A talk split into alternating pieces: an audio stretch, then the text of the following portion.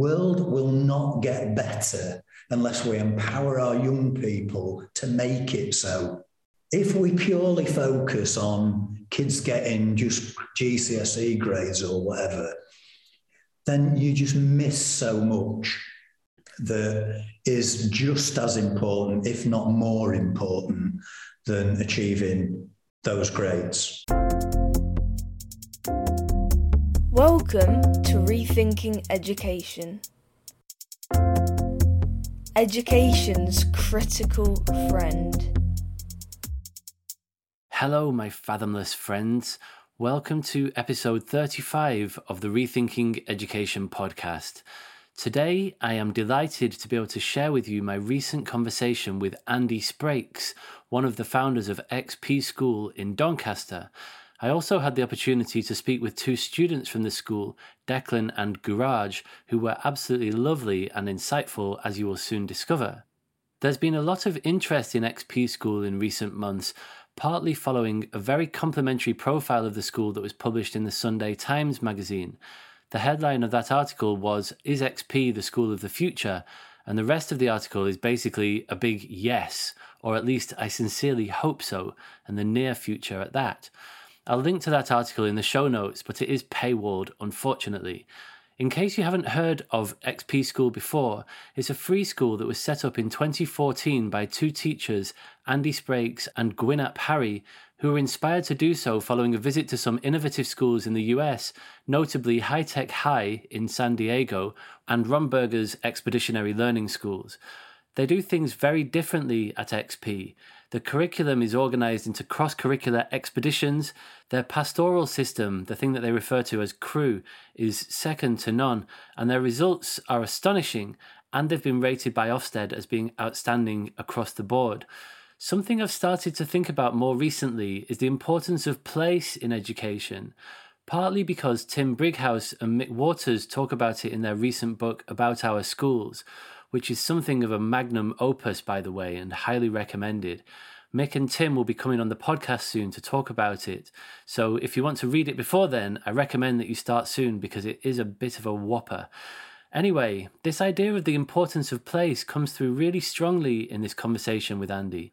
Following our brief conversation with Declan and Guraj at the start of the podcast, we go back to the beginning and talk about the history of Andy's life and work in Doncaster, and indeed the history of Doncaster more widely, before we get on to talking about the school itself. And I think it's important to do so because it comes through really strongly that XP has deep roots in the history of Doncaster itself. I think this importance of place has been overlooked in some of the recent reforms to education in England, with academy chains comprising schools that are often scattered widely across the country. I also think this needs to be thought about very carefully in any attempts to replicate XP in other locations. While we're on the topic of academy chains, towards the end of our conversation, for some reason, I suggested that some academy chains have over 600 schools in them, I have no idea where I got this from, but it turns out that I was wrong by roughly an order of magnitude. The largest has 76 schools, and most are far smaller, so apologies in advance, or perhaps in hindsight, for that. Before we get into the conversation, it is incumbent upon me to draw your attention to the Rethinking Education Conference, which will be at the beautiful Addey and Stanhope School on Saturday, the 17th of September 2022, later this year. Speaker applications are now open, online or face to face, and we're running a 20% discount for friends of the podcast. Just enter REPOD20, R E P O D, lowercase 20. There are also links in the show notes where you can join the Rethinking Education Mighty Network, the 500 strong global community that's grown up around this podcast. And if you'd like to share your appreciation in some way, you can either become a patron of the podcast, there are various benefits associated with doing so, or you can buy me a coffee should you feel generous. It's also greatly appreciated when people write nice things about this podcast, giving it a five star rating on whatever platform you're using and sharing it with your friends and so on. So please do that if you can. Okay, I will now hand over to my recent conversation with Andy, Declan, and Guraj. I hope you enjoy the show.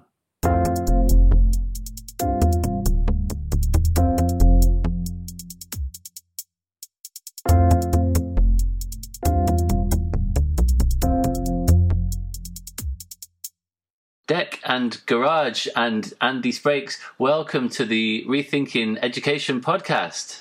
Hello. It's great to have you. So I'm going to start just by asking some questions to you, Deck and Guraj. Um, the the first question is: Can you run me through a typical day at XP? Well, so just overall the day, how it goes out, just a normal normal day, yeah. Yeah. So, so we start at half past uh, eight. We go into our crew, um, and crews basically in other schools a bit like a tutor, but in ours it's called a crew. So there's 15 in a year group, and there's 12 or 13 in each crew, and there's four four crews per per full year group. So we're in there for 45 minutes discussing the timetable, any issues we've got, anything, um, anything, basically whatever we want. And then there's certain days that the crew leader will plan something for us to do. And then after crew, we go straight into uh, session one. So we have session one, then it's uh, break time, then we have two sessions after break, dinner, and then two sessions after dinner, and then it's home. Okay, great, thank you. And can you tell me a bit more about crew? Maybe I'll put this one to you, Guraj. Like, what what happens in there? Are these are they are these structured sessions? Because, like you say, it's a bit like form tutors that that have that other schools have. But forty five minutes is quite a long time. It's usually like in and out in ten minutes, and they just take a register and do some announcements. So, what what happens in these crew sessions? Um, so you get your crew on your first day at XP, and that crew stays with you until year 11, inc- including the crew leader, which is like the teacher of the crew. Um, and in crew, you kind of just will work on any presentations that we have, anything that's coming up, um, anything that's been raised in community meeting, which we have every Friday, which is where the students make apologies, appreciations, stands, and pledges to each other. So if somebody has, for example, made an apology in community meeting, um, the crew would hold them to account for that to make sure that they've meant their apology and followed through their pledge. Um, we also do lots of team building activities, so we'll go over to the sports hall and um, do any activities that we want there, and it's really just quite a chilled out session to talk about any issues, um, what's going to happen throughout the day, and yeah. Right. Okay. And so that's a separate thing on a Friday afternoon. Did you say where you do these apologies and appreciations? Yeah. yeah so yeah, yeah. So this is a whole school thing. So we're at XP. So all the years, so the 250 of us and all the teachers come into Uh, the heart of the school, the main part of the school. We all sit on these stairs, and either Mr. Sprakes or Mr. Portman or someone will run this, and we go and we, and then that's where we talk about our apologies, appreciations, and stands in front of the whole school. And and so I understand what apologies and appreciations are. What are stands? So say people say so for example, if people are messing around in class and it's not being dealt with or well it's been dealt with but not you're not happy with the situation then you can bring that up again in community meeting to make your point that you're still not happy with it or you're not happy with the situation elsewhere and then the teachers could then go on and do something about that. It's just an opportunity for like the students to have a voice and like make anything heard that they feel like they're not being heard for and then something would be done after community meeting about it, the student who maybe is disrupting the class would make a pledge which they would have to do something in order to show that they mean their apology and their crew would hold them to account for that. I see. Okay, right. So there's like public accountability here. So you're sort of saying, you know, like reflecting on what's gone, going wrong in, in the past and or things that you would do differently if you had your time again, and you you you know making pledges for the future. So stand is is it as in sort of like taking a stand, as in like I want to make make this point publicly. Yeah. Yeah. Yeah. Okay. Right. Amazing. And so. Um, Let's, I want to ask you about expeditions next. Can you tell me about that? Because that's something that's quite unique to XP, isn't it? Um, let's go with you, uh, Deck, and then and then Guraj. Well, so an expedition. So at the start of an expedition, we have immersion, which is where we immerse ourselves in the, some of the content that then we're going to cover in the expedition. So they throw what they call curveballs at us, and we have to. Um, we see all these different things to do with the expedition. It all links to the expedition in a certain way. So this is normally for about the first week where we learn about this, and then at the end of the week, normally on the Friday, we then discuss what the expedition could be titled and what the guiding question could be. So um, we get the guiding question then and the title then, which could, could be anything, but it's all linked to what we've been doing in that week. Right. Okay. And and so like um, um, when when you say expeditions, what what exactly is this? Is this like literally going out on an expedition, like hiking or something? Um. So it's it's kind of like a topic that you would study maybe in a term. So you get your, as Dex said, you get your guiding question at the start of the expedition after immersion, and then um, you strive for that guiding question to be answered at the end of your expedition.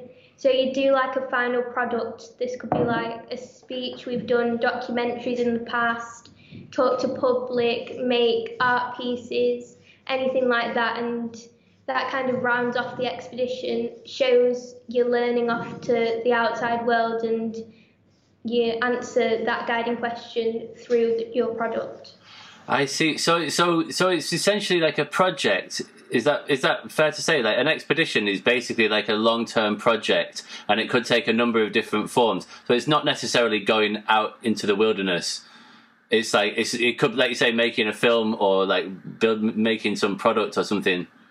Yeah, they cross over um, all our different subjects too. So uh, you wouldn't just have an English um, expedition, it would be linked to science in some way, or it would be linked to art in some way. So they all kind of interlink, which um, helps us to answer the guiding question at the end.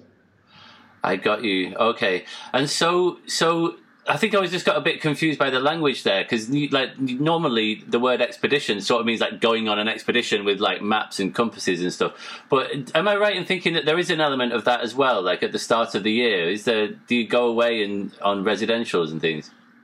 So one big one is in year seven when we first come to the school, out of COVID and everything. Obviously, we go to uh, Wales for a week where we meet all our people in our year, get to know them and there we go out on canoes, kayaks, and do all outdoor activities there to get to know everyone. And then that's also where that's also we're putting our crews in, and we stay with our crews all the way through that kind of small expedition, but in Wales. I see. Okay, right, I've got you. And that's just at the start of year seven, is it? Yeah. So we get we also get the guiding question, what is crew before we go to Wales, and then that's where we're built. We're working towards that throughout that week in Wales in our crew, and we're answering we're answering what is crew to then go forward when we get back in school. Right. Yeah, I've got you. Okay, and just to get a sense, could you give me maybe one each? Like, can, can both of you share like an example of an expedition? Like maybe your favourite one that you've done uh, in terms of the, the, the project type things that you work on? Um, so my favourite expedition was it might be the same for you, yeah. but it was um, titled "Should I Stay or Should I Go?" And the guiding question was, "Why should we care about migration?"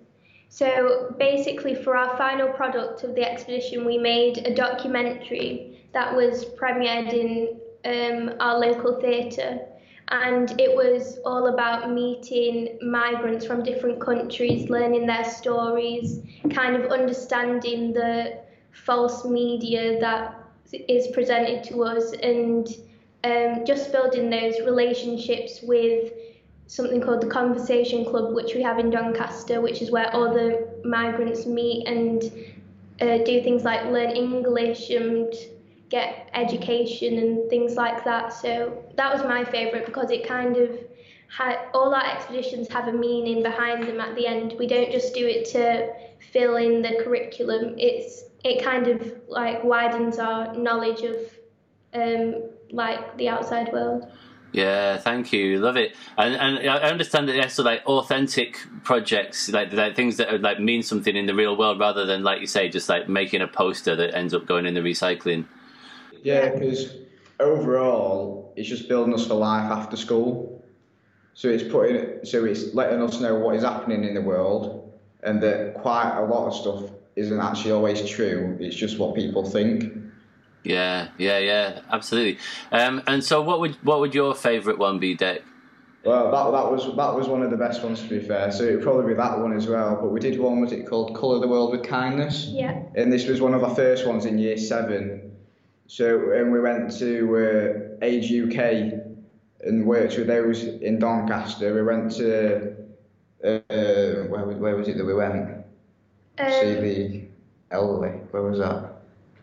we just went to like elderly homes and things like that. We built up relationships with them, and then the final product. Yeah, And the final product of that was that we built kindness boxes because we'd been, we'd been to see these elderly people a few times during the expedition and we learned what they liked and what the passions and stuff were. So then for our final products, we uh, made kindness boxes with stuff in that they enjoyed and liked. Right, uh, love it. And that, that leads nicely into my next question, which is about the school's motto being above all compassion.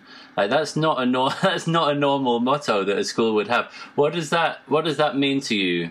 That that phrase. Let's go Guraj first. Um, so at XP, it's really kind of based on character growth and how you are as a person. So we have um, HOWLs, which is work hard, get smart, and be kind, which we strive to like accomplish those in every um, Session. session. And then we also have character traits, which include things like compassion, integrity, craftsmanship, and quality Respect. respect, things like that. So, above all, compassion means that um, no matter what you do in life and where you head after school, that should be at the top of your agenda to be compassionate to everyone because that will help you in everything else. Mm, what a brilliant answer. Do you have anything to add to that, Dick? Uh, no, not really. I think you can't you can't you can't beat perfection, can you? That was a that was a brilliant answer. Thank you. Um, also, I was really interested in this thing of solos. Can you tell me about solos? Um, so solos are we mainly do solos in crew, and it's basically where you and your crew go. It's normally outside, and you find a quiet spot. So when we were in Wales, for example, we were at the top of the mountain, and we found a quiet spot by ourselves, and we were just given a sheet of paper, and we just had to reflect on our time so far and um, what we'd learned about crew so far because obviously it was our first week so it's just a it's just a time for reflection by yourself and then you can choose whether to share that with your crew or not but it's just a way to kind of get your mind working about what you've been doing recently and yeah Yeah, I also uh, find it as a time to look back to see how far you've come, but then also to see where you're going next in your chapter. Yeah, and so it's for, for quite a while, isn't it? Isn't it like an hour and a half or something that you sit alone for? Well, yeah, it can be an hour and a half. I think it's normally about an hour as well into. Yeah. Yeah. Right. Or if you do Fascinating. it, then normally it's about 45 minutes, half an hour. they to can 45 vary minutes. dep- Yeah. depending on what you're doing in that solo what you're reflecting on they vary Okay, and how often would a solo happen? Um, they happen occasionally, obviously, um, more towards like the end of an expedition or the end of a topic that you're studying in crew. So they there's not a set time when you do solos. They just kind of happen randomly when, if and when it seems appropriate to do it. Okay, but you, so you might do, for example, what like two or three a year or something like that.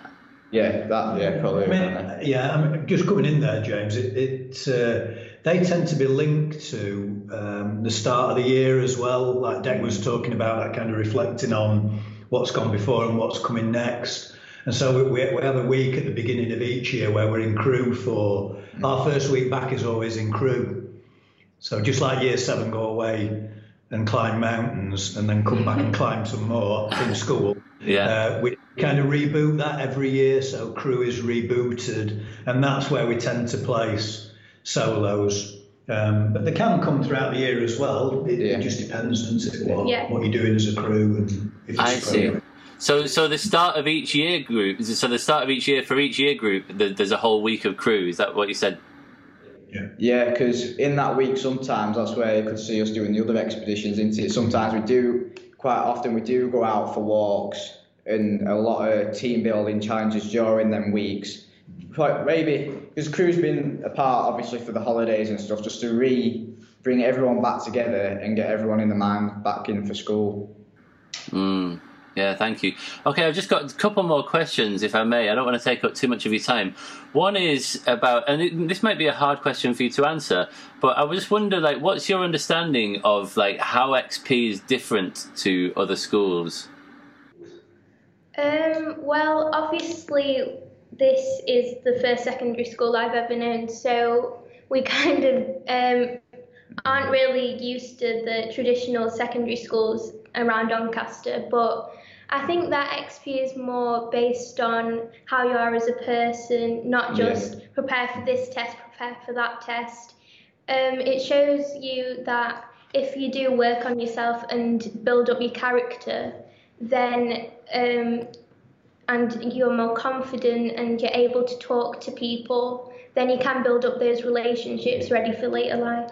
Yeah, so from like what I know from my friends and stuff from many other schools, they're all targeting working towards GCSEs. Whereas, yeah, we are in this school, but we're also looking beyond that into further life, into your adulthood and what you can build on from there. Mm.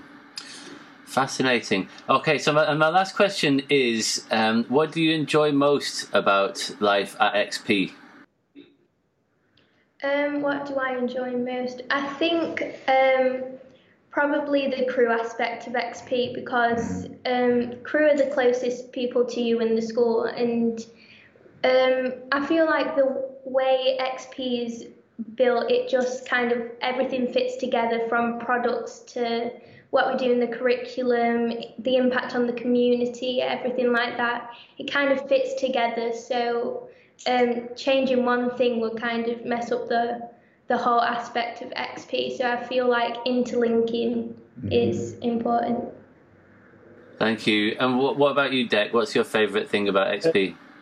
Well, like a lot of other schools, there's no uniform at this school, which is a good thing. I'm not just saying this because you can dress in what you want, but it allows you, like I said, for after school as well, because you can dress for the occasion and express yourself in that occasion. So if we've got a presentation, a learning, or a product, or we're showing our work to the public, then you wouldn't just turn up in your ordinary everyday clothes. You'd come in, you dress smarter as you're dressing for that occasion. So it allows you really to choose and think of what's best for the time. Like yeah. you do life too. So if you were going for like an interview or something, you wouldn't turn up in what you wore every day. It's kind of training us to be adults and to dress for the occasion. That's a fascinating aspect that I've never even thought about before. When like people just think, oh, like non-uniform, everyone's just going to dress really scruffily and what have you.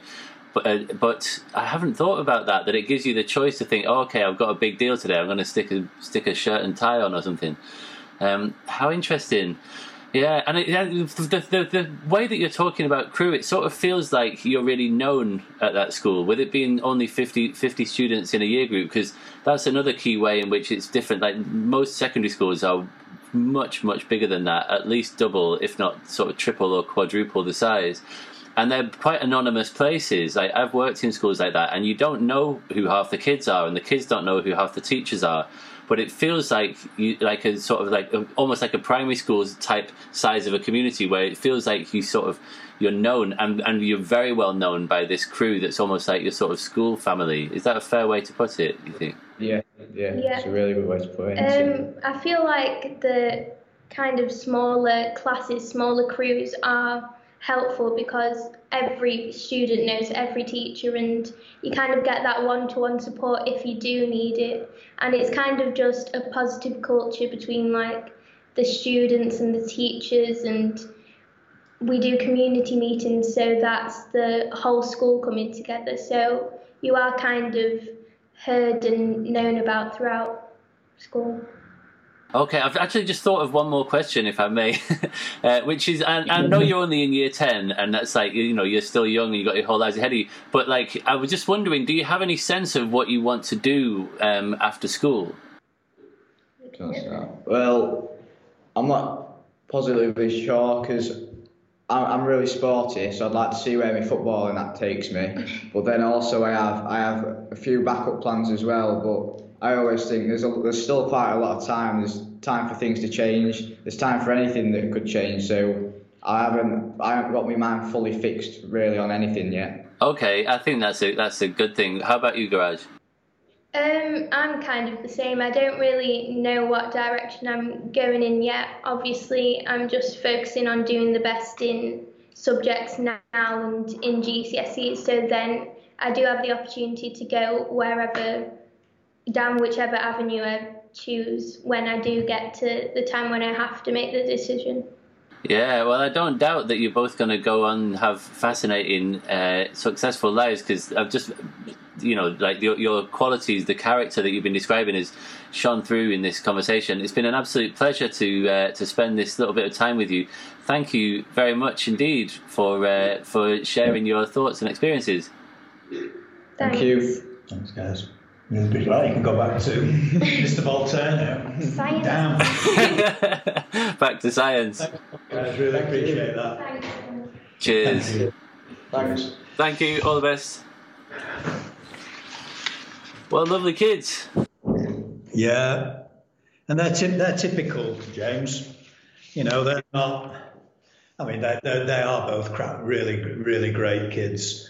But I, I, you know, when when visitors come to the school, um, we always we always conduct ambassador tours.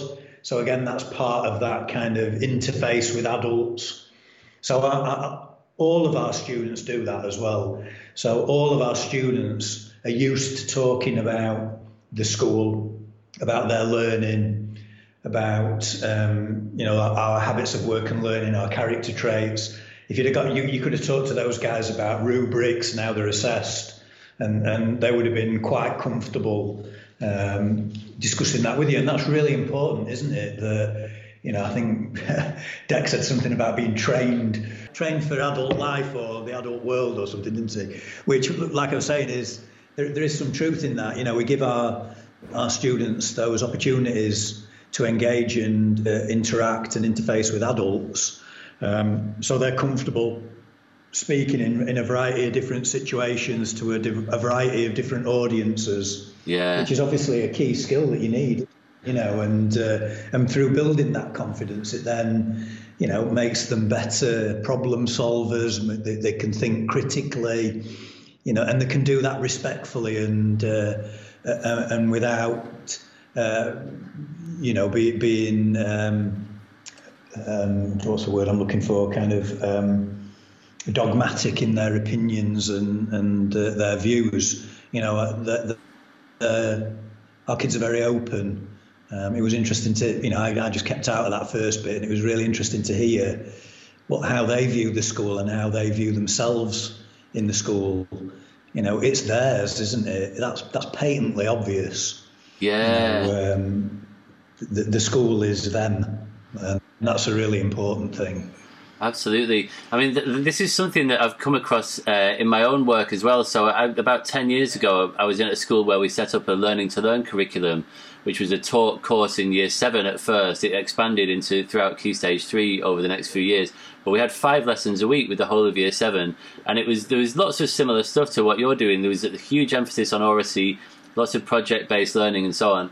Um, and that, that the oracy bit was was the, the key because those kids went. I, I, studied this for my PhD. It was an eight year study because we followed four cohorts of kids from year seven through to year eleven.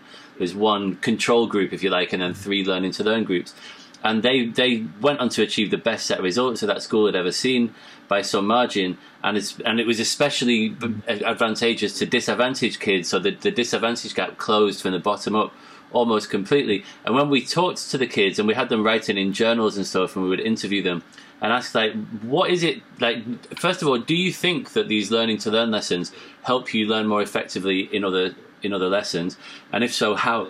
and it nearly always came back that it was confidence that that confidence that they got through learning how to speak and listen and how to how to find their voice physically find their voice but also like metaphoric, metaphorically find their voice like to sort of to take their place in the world as it were. And that confidence just spills over into so many different aspects of their life into other subject areas so that they can you know stick their hand up and get involved in a discussion and you know get their needs met. But also it transformed the way that they interacted with their peers how they interacted with their families at home. Yeah. and so that confidence it's just like the holy grail of education to my mind. Like that is it. If you can give a kid that they're going to be fine you know? Mm, absolutely you know, and that and that's um, and that, that, that's how how we develop character here. You know, we, we pay particular attention to that as part of our three dimensional approach. You know, I mean, the, the kids talked about creating products and crafting products that have a connection to the world and to their community, and you know, they're both they both interestingly they both chose expeditions that were rooted in community. I don't know if you noticed that. But yeah. There was the one about migration and then and then Dec uh, called on up from year seven, which was the kindness expedition that we do, where we where we interact with Age UK and, and we visit the elderly and we and we ta- and we share their stories. So it's really interesting that it was two community-based projects that, that made a difference to our immediate community were the ones that, that they pulled out. I thought they might talk about more recent ones you know, they've just done some studies on are, are we really free to choose, where they look at the rise to power of Hitler, and that's linked into geneticism in uh, in science, and we look at kind wow. of nature and nurture and.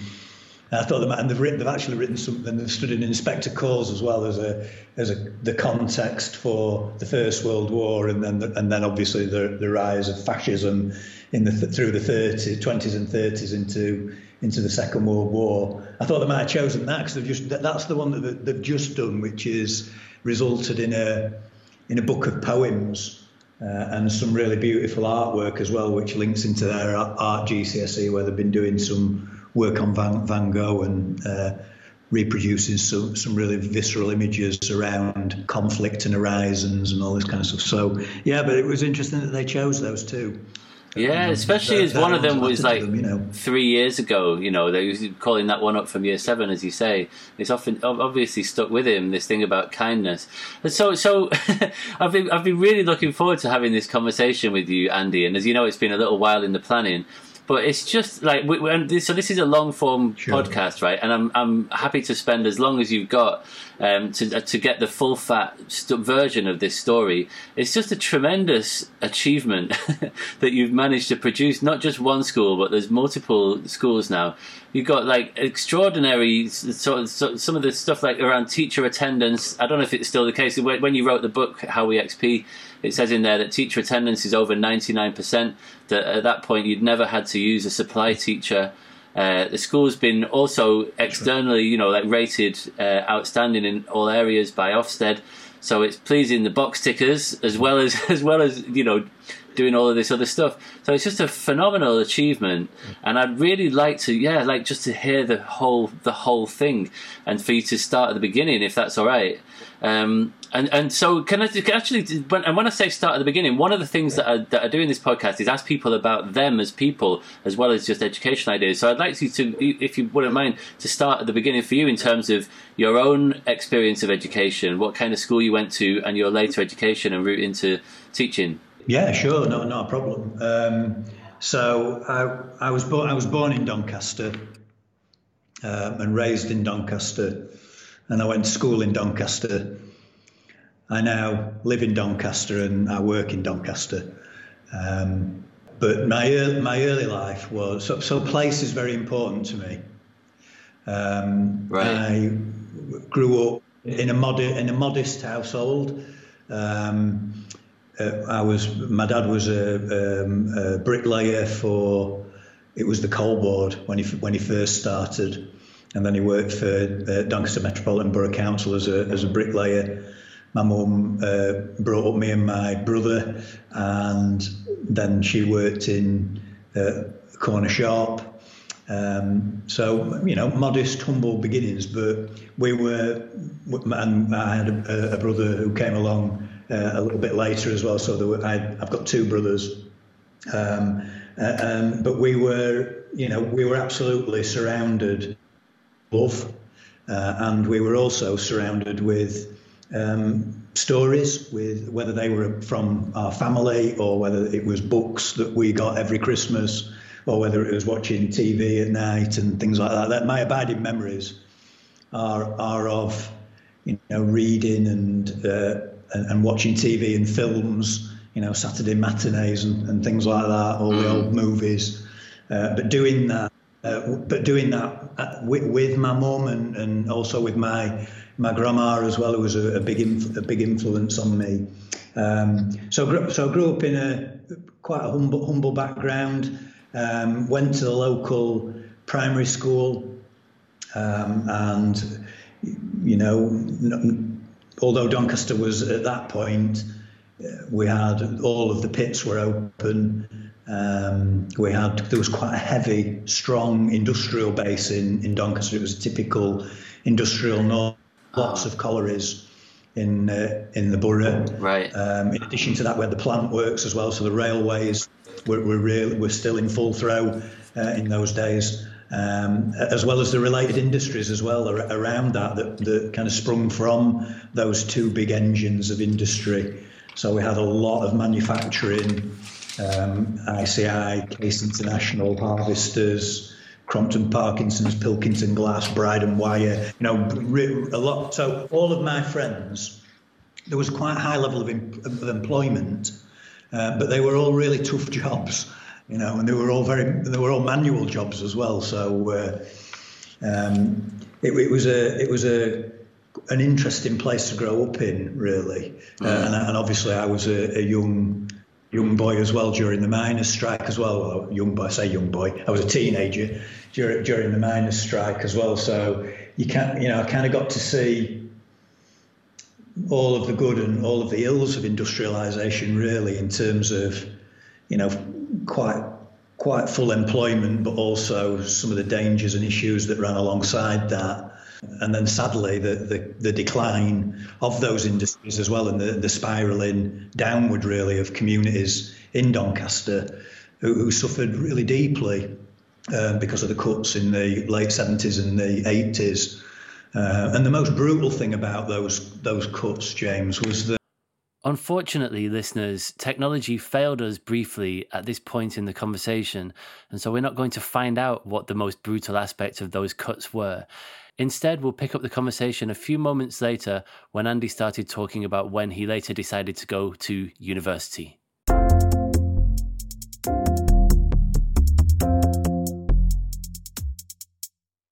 Yeah, so I, so I went to uh, I went to Newcastle. I was just going to say my wife actually, who, who is my wife now, but she wasn't then. She went to Durham, and we ended up living in the northeast as well in our third year. So it's I've got really kind of fond associations and deep uh, and deep associations with with the northeast. And then as a result of that, we then so both myself and Nicola um, we, you know, kind of, I, got to the end of my university life. I was doing English, a straight, a single honours English lit degree, and it was, I loved every minute of it. It was fantastic. Um, and then it was kind of right. What, what, what are we going to do next? And Nicola said, "Well, I've, she'd always wanted to be a teacher. She says, "Well, I'm going to, I'm going to do a teaching PGCE," and uh, she was really resolute about that. And I kind of thought, well, well what am I going to do? I thought, oh, well, I think I'll do that as well then. So uh, we actually stayed on and did another year, and I did my uh, teaching certificate at, uh, at, Newcastle University at a school in Jesmond called Heaton Manor and uh, a school in Sunderland called Monkwearmouth. I got I got some uh, pretty cushy schools, I think, for the northeast. But uh, I, you know, the, the for me it was I kind of fell into teaching. Um, and, and I fell in love with teaching as well, I think would be an accurate description. So, uh, the, virtually from the first minute, as soon as I I was with young people and I was teaching them poetry and novels and they were reacting and responding, it was just, it was just magical. And uh, I, I, kind of thought, uh, this is what I, I need to do this. Uh, it became a bit of an imperative. So I then uh, did my training up there, and then we decided, well, what, are we going to do? I think we were on the cusp of staying in the northeast, and then, you know, I had no money, um, so we had to, we had to come back to Doncaster, and uh, and I got a teaching jo- job in Doncaster and started my teaching career in um, an ex mining communities, James, and uh, that was what I was talking about before around community. You know that one of the great this was in the early nineties, so uh, pits were closing rapidly, but what but what these communities still had was they still had that con- togetherness and connectivity and soul as well, which I really loved, and, and I've continued to work in those communities throughout the whole of my 30 years in, in education. Yeah. Okay. Thank you. And so I, I, suppose we might be skipping forward a little bit now, but at the start of the book, um, in How We XP, you, you, start by talking about Campsmount, and you were you the head of that school? I was. I mean, it's an interesting story, Campsmount, because I actually went there. It was my first job. Uh, so as a newly qualified teacher, I went to uh, I went to Campsmount, worked as an English teacher there, um, and then I left and I went worked in other Doncaster schools, a school in North Nottinghamshire as well. Um, and then I actually went back to Campsmount. I'd, I'd, been doing some work for a local authority on teaching and learning, and uh, I, I, didn't get on with that. I, I didn't even stay a year. I, I enjoyed working with schools and working with the kids, but I didn't have the relationship with students that really is, is so important, isn't it? Yeah. And so uh, I applied. I applied for the deputy headship at Campsmount, and I was fortunate enough to get that. And then after I think it was about three or four years, the the head Pete Trimingham um, retired, and so the opportunity came. Perhaps a little bit too soon for me in some ways, but I loved the school so much and loved the community that I applied and for the headship, and I was fortunate enough to to get that. And we were doing some really interesting things at Campsmount around teaching and learning.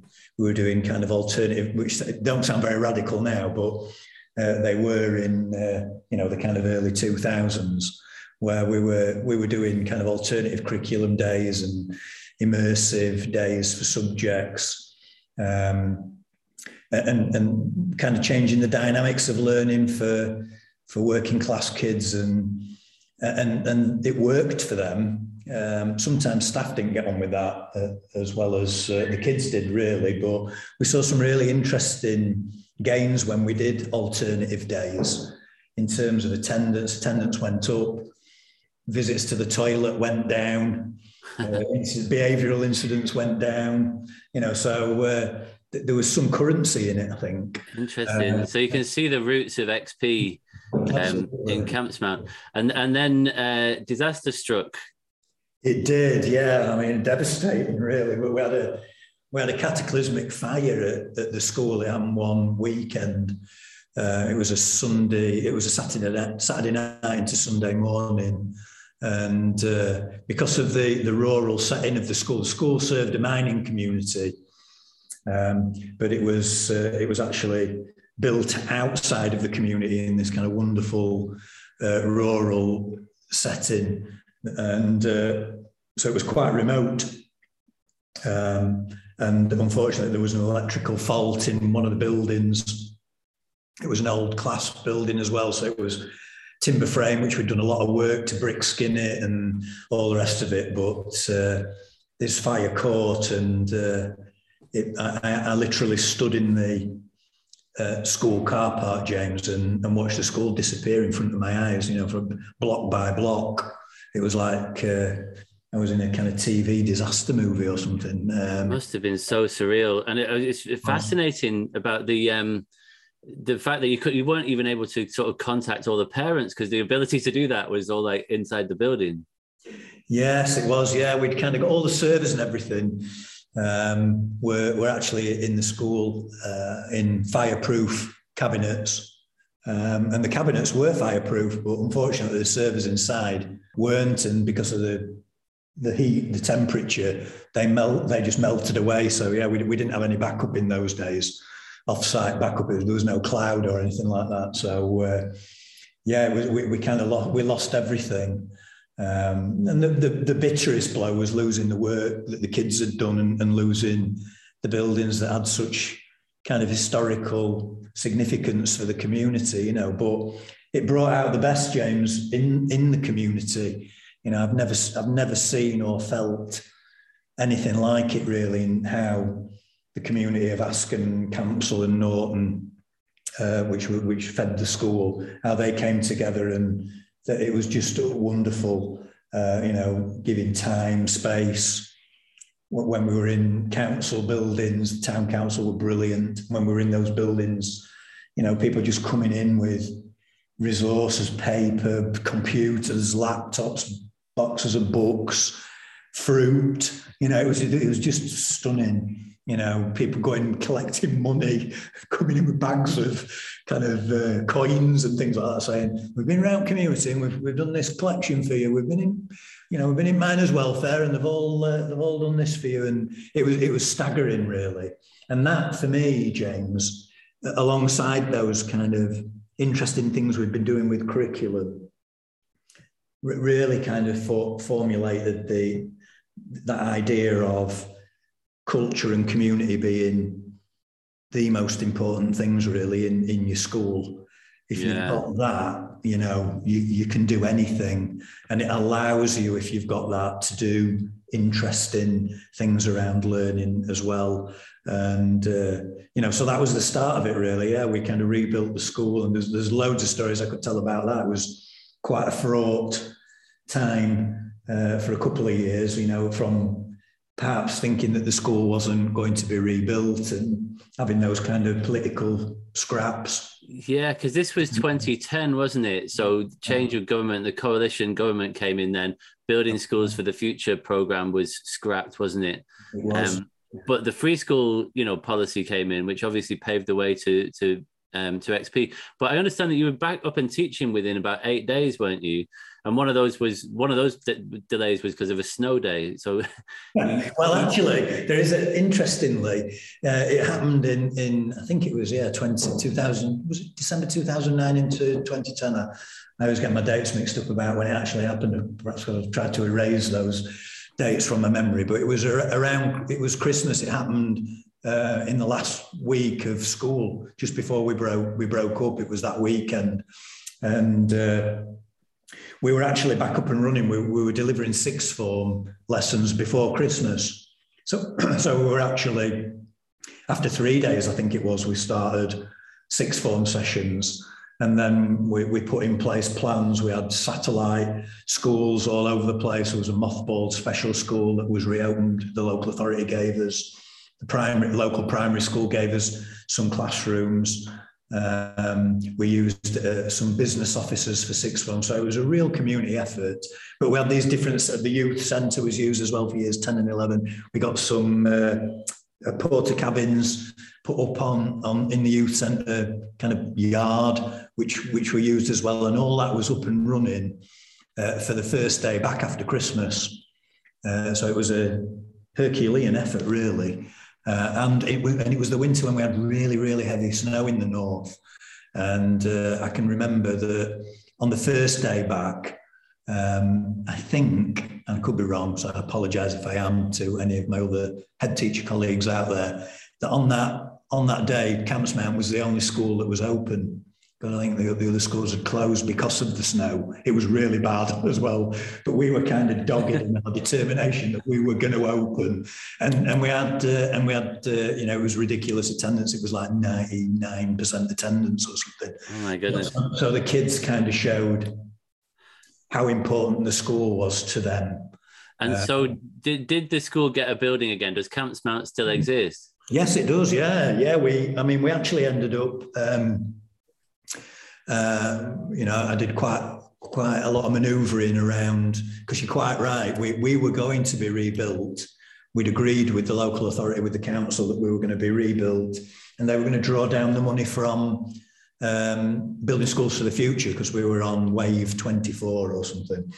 And they were and that they'd actually agreed with. I think it was Partnership for Schools then, which was the the, the body that dealt with the building of schools, the, the government agency to, to draw down some of the funding that was in the pipeline that had been promised in order for us to rebuild Campsmount.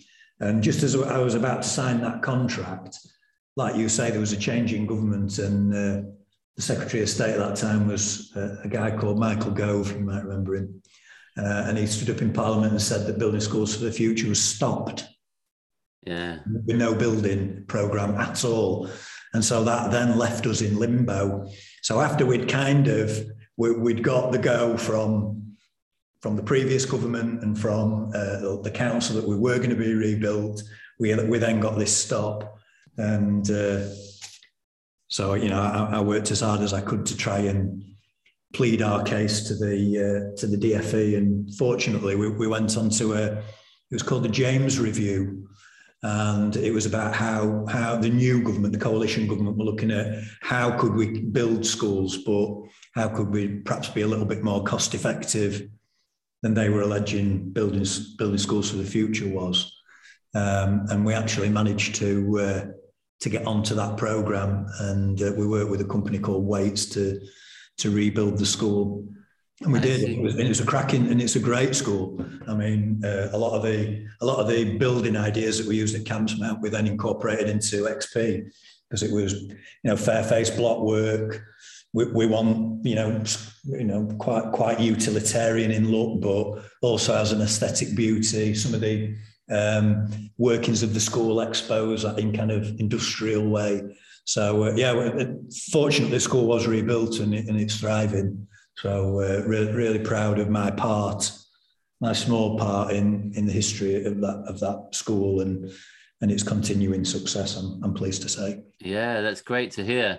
And so, and so, let's get into the roots of XP. So, in the book, um, you talk about a breathless phone call that you got from Gwyn. So, we should probably mention Gwyn, who was your your co-founder. And did you work with him at Campsmount? Did you do you guys go back a long way? Yeah, well, yeah. I mean, um, towards the end of my time at Campsmount, that, that's right. I mean, meeting Gwyn.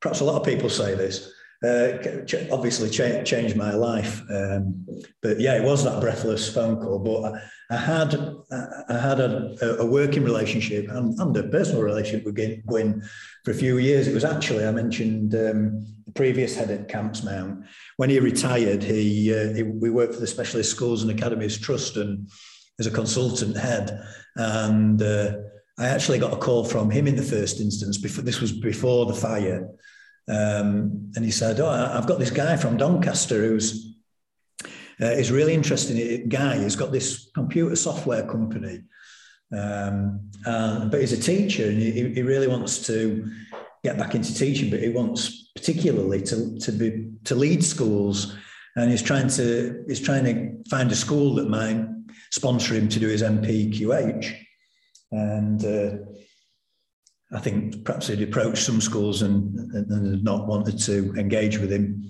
And uh, I said, yeah, sure, put him on the phone. I'll have a chat with him. And that was my first conversation with Gwyn. Then we agreed then that he would come to, we'd have a meet up and uh, we'd see if we could, if we could help him and support him to do his national professional qualification for headship. And he came and we hit it off and, you know, uh, the rest was history really. He then started to do his NPQH. we employed him at Campsmount to be our IT troubleshooter. Uh, I think I think I paid him a pound a year, and he still says that I've not given him that pound, which is grossly untrue. it's on the record now. Um, yeah. So so this phone call, he was in San Diego. That's right. Yeah. Um, well, and- I mean, coming back to the just previous to that, James. I mean, again, what what really cemented you know, our, our relationship, I think, both professionally and personally, was that, you know, Gwyn reacted and supported and helped Campsmount through the fire. So very quickly, we were, you know, we'd uh, produced a, um, a, a, video that we, we pushed out through Facebook. Uh, we, we were using, um, you know, cl- started to use cloud technologies to, you know, to create um, websites. I think it was cloud technologies anyway. But uh, you know, so, so straight away, Gwyn's expertise and his, and his company Realsmart's expertise meant that we got a website back up and running within within hours. So we had that direct communication then with parents. And so all, a lot of the kind of what happened was people were saying, oh, there were Facebook pages, Campsmount rest in peace. And there was loads of misinformation about the school wasn't going to open. All the kids were going to have to go to this other local school. And just through that, we were able very quickly to say, don't believe if it's not on this website, ctc.mail.net or something, what it was called, it's not, don't believe it, it's not the truth. So all these other kind of pages and websites just died. Um, so it was it was really really powerful, and we had kind of pledge a laptop, and so so you know our, our, relationship formed over that time, and then it was right after we'd got the new building and we were up and running, and um, we uh, I, I, got this this phone call one I can't remember what you know like Tuesday afternoon or something, uh, and it was Gwyn, and he said and he said to me, I said, "Oh mate, how are you?" And he said, "Oh, I'm fine, Andy." Andy, you, you, you've, you've got to see this. And I went, right, okay, what, what, what are you talking about? He said, you, have got to, you've got to see this. It, it's not a piece of the jigsaw, it is the jigsaw. I said, "What are you talking about, Gwyn? I'm in, the, I'm in this, I'm in this school, and it, it, it's the jigsaw. You've got to see it." and I went, "Right, okay." I said, "Well, where are you?" He said, "I'm in San Diego." I went, "All right, okay." So I'm sat in a in an office in a school in deepest, darkest Doncaster, and uh, Gwyn's enjoying the sunshine in San Diego, you know. Um, anyway, and, and so I said, "Right, okay, well, tell me what it's about." And obviously, it was high tech high and uh, you know he, he, talked to me about what he'd seen and the impact that it had had on him and uh, you know the, the, way that the students were able to discuss their learning in such a mature and, and cognitive way and metacognitive way uh, the beautiful products that they were producing the fact that the school like an art gallery and you know all these kind of visceral visceral things that were really quite quite breathtaking. And so as a result so I said, right, okay, well, I'll come, I'll come and see it then. So uh, a few a few months later, kind of managed to get a little bit of sponsorship and, and went over with, with a couple of colleagues to have a look at High Tech High and spent and spent a few days there. And like Gwyn, it kind of it just blew it blew me away really. You know what what school could be and was um, was quite incredible, and it was a, it was a life changing moment, really. I, can, I, can, remember coming back on the plane and uh, turning to colleagues and saying, "Well, it, it's an imperative that we do this, isn't it? We we can't we can't see that and then come back and not do anything." Right. So it was a kind of almost like a moral imperative, I suppose. I, I felt that if I, if I didn't do something or if we didn't do something, that you know we, we were in some way not not being true to ourselves and and, and what we'd seen. Yeah, so, lie, you know, and, and, I couldn't handle it. It was quite a it was quite a difficult thing to kind of manage emotionally because I was quite happy, you know, at, at the school I was at. We were doing really great stuff, and I loved the community, and I love I love the staff, I love the kids. Um, and so we kind of came back and we thought, right, okay, let's see if we can do it at Campsmount. And, uh, you know, we kind of ummed and ahed about it. We thought about maybe doing it in a staged way. So starting year seven and build it through. Um, but we kind of very quickly realized that, that we'd probably have to do quite a lot of structural change. And, uh, you know, the, the school had just been through the fire, it had just been rebuilt you know, it was like, do, do we have the kind of, you know, do, do we have the heart really to start radically changing a school that had been through such turmoil, really? And I, and I felt that, that, we kind of didn't have the imperative to do it there. And then I can remember Gwyn saying, well, so if we're not doing it, you know, well, I'm, I'm going to open a school and I, I can remember again the conversation clear as day. I said to him, Yeah, right. Well, what, how are you going to do that? And he said, Well, I'm going to open a free school because at that point there was the, the, the program for new schools was run through through the free school program. Yeah. I kind of fell off my chair. um, you know, and uh, remember I'm from Doncaster and uh, you know, I'm, I'm uh, from a working class family, so you know there are certain political allegiances that you you adhere to, and uh, I was Right. different. And it was kind of when you're talking about a policy like free schools, it was you're joking, you know. And uh, my family will never speak to me again. But um, like I say in the book, it was kind of it was a split second that I, I, not even that actually. Um, there was a, a, a very very slight pause, and I went, okay, let, let's do it. And, and I think that was because, um, getting a bit emotional about it actually, was the, that the imperative to try and replicate some of the things that we'd seen in high tech high Mm, was stronger than ideology, I think. right. and uh, you know, I'm not saying that I don't I don't have an ideology. I do, but it it almost transcended that, and it became it was apolitical for me. It was we, we need to do this, and you know, if that's the if that's the route that will allow us to do it, then I'm prepared to take that route. And and we began those discussions then about okay, how are we going to bid for this, and and uh, and what might that look like? At that point as well, James, we'd um, when when we'd gone over to uh, High Tech High, Larry Rosenstock had Gwyn had asked Larry Rosenstock, the CEO there, as was.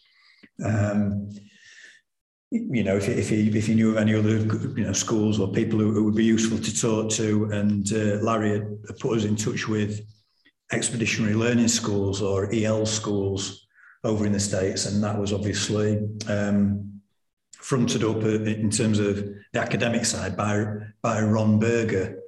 And uh, Gwyn sent, sent Ron an email to say, you know, Larry Rosenstock's uh, passed your name on to us and could we come and have a look at some of some of the schools, some of the EL schools? Uh, and uh, infamously, I think now, I think Gwyn writes about this in the book as well. Um, Ron nearly, nearly deleted the email because he thought it was trash because of Gwyn's name. It was a Welsh name, and he thought it was some kind of weird, uh, you know, kind of uh, stalker or something. I think. Uh, but fortunately, he did open the email and uh, he responded to Gwyn and he said, "Come and come and sit. Yeah, I'm happy to." Put you in touch with some of our schools, and I'm happy to talk to you as well. And again, in terms of you know important moments, XP wouldn't have existed and wouldn't have happened if we hadn't have had that support from from Ron personally and from EL schools as well, and, Yeah. and Harlow's there too. You know, He's an, he's an incredible guy, and his book, uh, An Ethic of Excellence. If anyone hasn't read that, get your hands on a copy. It's fantastic. So, just in case anyone isn't uh, familiar with them, could you just sort of like paint a brief like sketch of, of what an expeditionary learning school is like, or or high tech high? Mhm. Well, I'll, I'll try and do them justice. I, pro- I probably will fail miserably, but uh, I mean, the, the actual curriculum model that we use is very similar to um, EL schools.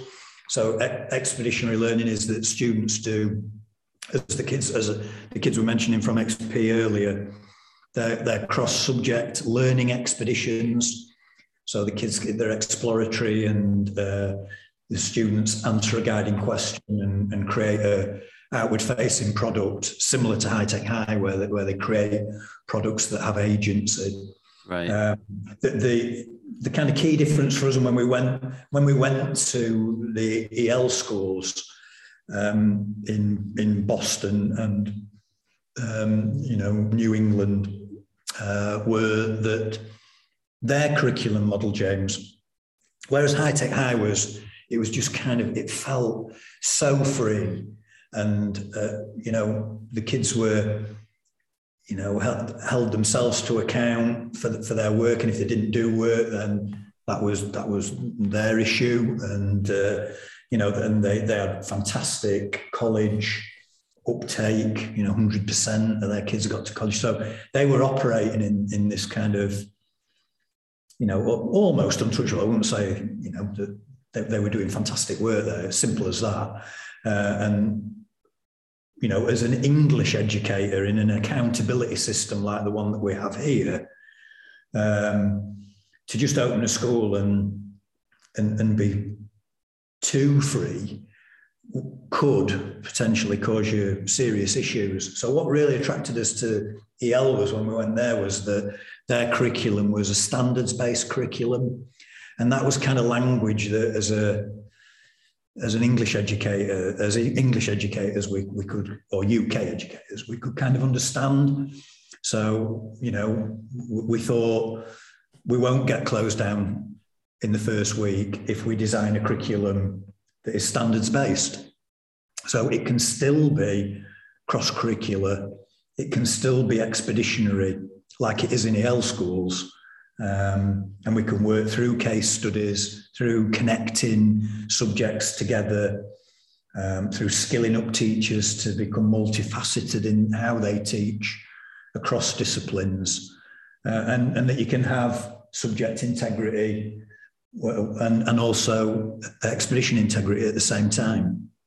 Uh, and so going over to, to their to their schools, um, and they also had crew at uh, in the EL schools. Right. Again, if I go back to that kind of cultural point, um, I can always remember we asked Ron when we went to see Ron, Ron in Amherst. He invited us to the offices there, and he was showing us the the you know he had boxes and boxes of incredible work that students had produced fr- from across the age range, from infant schools, you know, elementary schools, up to secondary or high schools. Unbelievable work, you know, um, products that were, were beautifully crafted, that had real uh, social agency, you know, projects about, you know, about where the kids had found polluted water and had written to the water authorities and had, had brought about significant environmental change and just stunning, just stunning. You know, I mean, I could wax lyrical about it for, for hours. Mm. And that was the kind of stuff that we wanted to do. You know, so EL were really, but we've used lots of their materials as a basis for how we how we've delivered our curriculum. Um, you know, and we're we're beholden to that organisation, and we are to High Tech High. What we really struck us about High Tech High was that it was a school by design. Um, so there were design principles which uh, the school was built on. So not vague kind of you know visionary statements that are too that are so abstract you you know you, you could just make it up and you can't realize it. it. It was it was designed, and so so we took that element of design principles as well to kind of uh, ensure that we were being true to what, what it what it was that was the essence of, of, an XP school that we wanted the students to create beautiful work. We want them to grow their character, and you know we're, we're finding that, that, that it doesn't compromise their academic success either. In fact, in, in yeah. the majority of cases, it, it enhances it. So you know, so we've got you know, I, I, mean, go to the website elschools.org. I think it is is is a is a fabulous place to start to look at some of the things that have been done in the in the states, and obviously visit visit the High Tech High site as well. And you know, there were there were other educators as well who we who we owe a great debt to, like Jeff Robin, who, who taught art at High Tech High, and you know that kind of quality of do the project first so getting staff to understand variables and and actually create products themselves so that they could use those as models has become a mantra for us now. We call it Jeff's Law. So the, these things are in our kind of DNA really, and, and but they both they both started with those visits to high tech high initially, and then to EL schools. Right. And so I'm just wondering, like, what's your sense of the extent to which there's a there's a sort of trade-off that happens when you when you um, promote these these other things like project-based learning and producing beautiful work and being able to raise money and to be entrepreneurial and so on. Mm-hmm. Um, do you, do you think that there that there is sometimes a trade-off between that and standards that, that sometimes that could like because I've sort of heard unofficially um, from people who who um, somebody who worked at High Tech High who said like the kids are amazing and they can do all of this stuff, but their you know their their writing isn't as good as it might be if if we'd have focused more on that for example and so yeah. there's a sort of trade-off and they're like we can actually we're okay with that i'm quite happy for my kid to to not be able to do you know screeds of of you know algebra say mm-hmm. because they he knows how to do other things or she knows how to do other things uh, what's your sense of that do you think that there's a trade-off or do you think that that's just like when it's yeah. not done well that that that, that, that trade-off happens well, I mean, I can only speak for XP. I, have only observed High Tech High and observed EL, so I, you know, I, I, can't I can't comment with authority. I, I, can only say what what I saw and the impact that that ha- had on me, and right. it was a positive impact, you know. Um, but speaking from a from an XP point of view, you know, we, we often talk about you know the, the Jim Collins from Good to Great, and there's that kind of idea of the genius of the and. And very often in certainly in UK education circles, I don't know whether it is prevalent in other circles as well, but there, there seems to be that false dichotomy, James, doesn't there? Of kind of you can you can have you can have this, but it, that means that you won't be able to have that. So it becomes a you know the tyranny of the or, doesn't it? You know, you can have you can see the kids can have loads of knowledge, or they can focus on skills. You know, and, and it's to me, that's that's it's nonsensical um, because you can have both. Yeah, uh, you know, I mean, it, if if we were just purely focused on getting the kids through exams, would our results be better? I don't know, actually. Um, because looking at some, I mean, I, today I'll give you an example. I've just looked at. A, there's a, I'm, I'm teaching a group in year in year nine, so these these are 13 year olds, and uh, the, the, one of the students, Zach, in, in the year nine group, has written this beautiful essay, which is an answer to the, the guiding question um, that had been set. And it, it's like a university thesis. You know, it's absolutely incredible about the Industrial Revolution and, um, you know, is it, was it a force for good or ill? And his analysis and it's about social housing as well. Um, and his analysis of, the, of, of that really complex issue is quite astounding. Now, you know, is that teaching him to write a narrative or whatever? Well, no, it isn't, but we do that too. Um, but what that's doing is it's, it's building his stamina, it's building his versatility as a writer, it's, it's engaging him with real issues that he's going to face when he, he leaves school, uh, and he needs a he needs a kind of uh, you know we want people don't we want our kids to be I mean I've mentioned this a couple of times but uh, you know we want agency in our kids. We want our kids to be agents for positive social change. Mm. the world will not get better unless we empower our young people to make it so. Yeah. If we purely focus on kids getting just GCSE grades or whatever, then you just miss so much that is just as important, if not more important, than achieving those grades. And yeah. so I think it's because of we're strangled by the system so, but what we've got to do is rather than moan about it, I think is we, you know, we, have got to just do great work. And that's what we try and do in our schools because we value, um, you know, more than just academic success. We want our kids to make the world a better place. So we give them the opportunity to do that.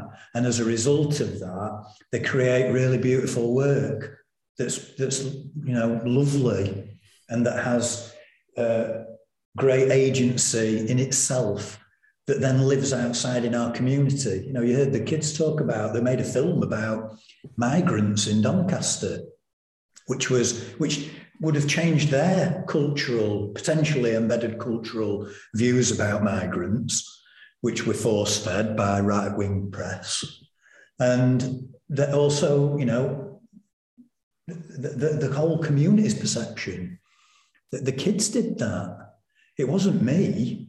or the teachers. It was the kids who put that together and presented that and showed it. And it's an incredible uh, piece of work. And you know, just as the working with the elderly was an incredible piece of work. I mean, some of the impact that that had, you know, James, around we got we got letters when, when we've done that exhibition in the past. We have, we've got a number of letters where people wrote wrote to us, families wrote to us about um, the kids and the difference that they'd made to some to, to some of their um, relatives, their mums and their dads, who were suffering from early onset Alzheimer's. And, uh, you know, they were saying things to us like, my mum struggles to remember things, but she remembered a little girl who came in and uh, gave her a box of kindness. Oh, wow. And it's, it's the first time that she's spoken to us at length about something for months.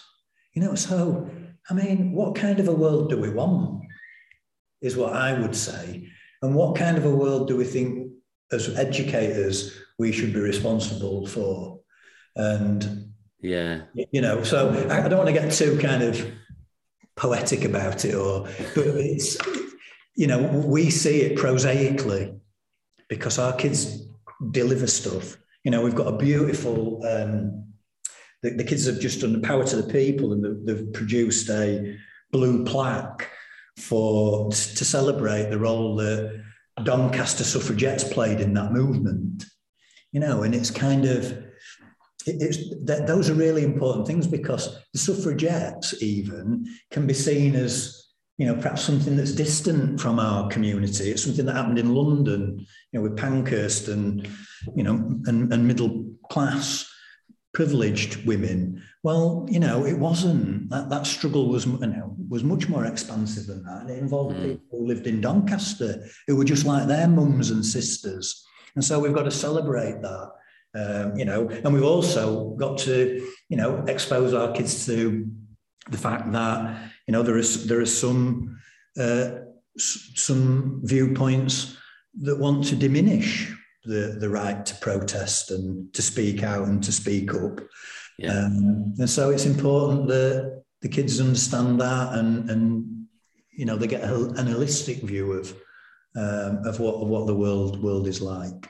So. I think you that was a really long-winded way of saying that I don't think that necessarily you have to compromise standards when you're doing something which actually connects and deepens learning and that it perhaps isn't just purely focused on getting over the line yeah yeah absolutely and that's my sense and you know that's what we showed in a small way on a, on a much smaller scale in, in in that phd study that i mentioned that those kids you know, we were doing lots of project based learning and Oracy, and we did similar sorts of things where we were going out into old people's homes and, and what have you.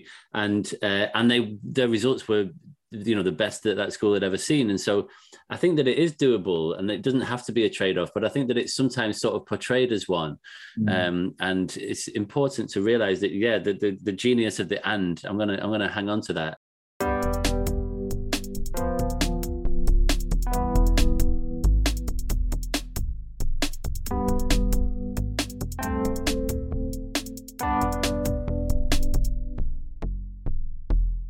And so, so when did it open, XP? XP 20, 2014. 2014 and i love that it's just like because you like i love that i didn't really hear much about it because some free schools naming no names like shout loud and proud about what they're doing you know and you hear about it all the time but xp you've just been sort of quietly just getting on with with knocking it out of the park and it's incredible. Um, and and so I'm going to ask a few sort of quick fire questions, if I may. One sure. is um, why the name? Why XP? Oh wow! Right. Well, this is one for Gwyn, really. So we, we were kind, we were thinking of, of what we wanted to call the school, and obviously we'd visited High Tech High and EL as I described before, and uh, we, we just did a kind of brainstorm uh, in, in Gwyn's house. And we kind of found that lots of words, so expeditions, exploratory learning, experts, expansiveness, you know, lots of the words were coming out with XP in them. Um, and so, you know, we kind of thought that's really weird, isn't it? All these words that have got this XP in them. And uh, Gwyn went to uh, left the room and he went to his son. I think it was about how old would he have been then, Jack? Probably eight or something like that. Uh, and he said he said to Jack, Jack, what what does XP mean to you? And Jack said to him, without a moment's hesitation, it's what what it, it's what it takes to build your character. And we kind of, you know, it was a jaw dropping moment. We thought, what? That this so we found it and why, why do you say that? So well, on computer games, you get XP points, don't you? Experience points, and they grow your character. So uh, from that, we we thought, well, we can't we can't call the school anything else really. Right. So okay. Uh, so, Love so it. App, ap Harri takes a, a massive slice of credit for that. Who's now doing incredibly well as well. He's, he, he came to the school and he's now um, doing his A levels and and doing fantastic stuff. Really proud of him. He's he's an incredible human being. Oh, lovely! Thank you. Um, and the next one is why why the motto? Why um, why compassion as the overarching thing? And I, I, mean that's come through strongly in what you've been talking about already. But I'm just interested to hear about the thinking about what, making that really really stand out. Mm. I, I, think that came from um, it comes from the connection to Outward Bound, um, which is above all compassion. Um, and in terms of our character traits, and again, the kids mentioned these, you know, respect and courage, craftsmanship and quality, integrity, compassion. Then we also have our HOWLs, which are work hard, get smart, be kind. So, so, just you, the, the, the HOWLs, that's H W L. Can you just say what that is again? Well, that's habits of work and learning, the HOWLs. Got you. So, um, and that's and that's the aspect of character really that we focus on.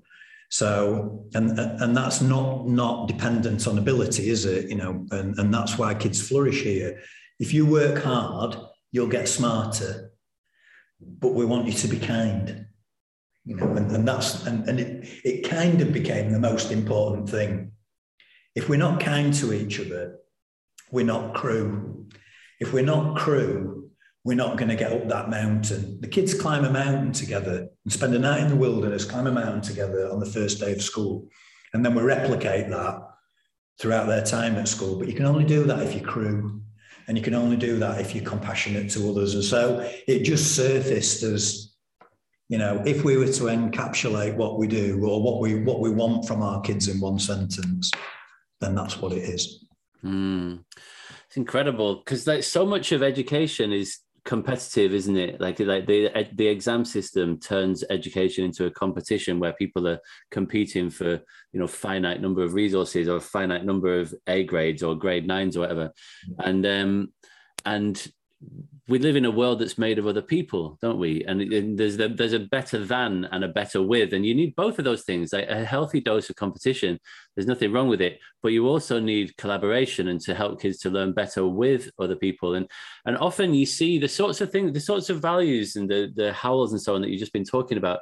You often see that. Like all schools have got some mission statement on their on their website or a, a a, a, slogan about unlocking potential or preparing kids for the future or you know helping kids to be kind and respectful and, and, and entrepreneurial and so on. But then you look at what they're doing on a day-to-day basis and you think well i don't see how how doing that is going to lead to that to that bold vision of like lifelong learners that you're talking about.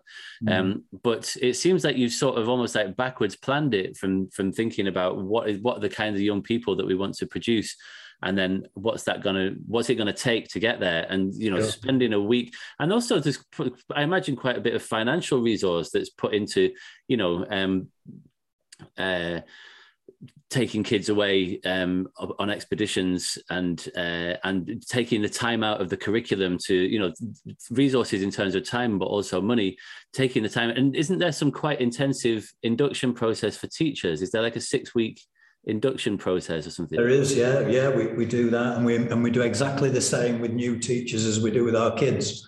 So the first thing they do is they get in a minibus um, when you know restrictions permitting. We haven't been able to do it for a couple of years, but they get in a minibus and they uh, go out into the wilderness and they spend a, a, couple of nights out there and they climb a mountain together and they address and answer the guiding question, what is crew? So we start with culture but what we do as well is we make those abstract concepts concrete.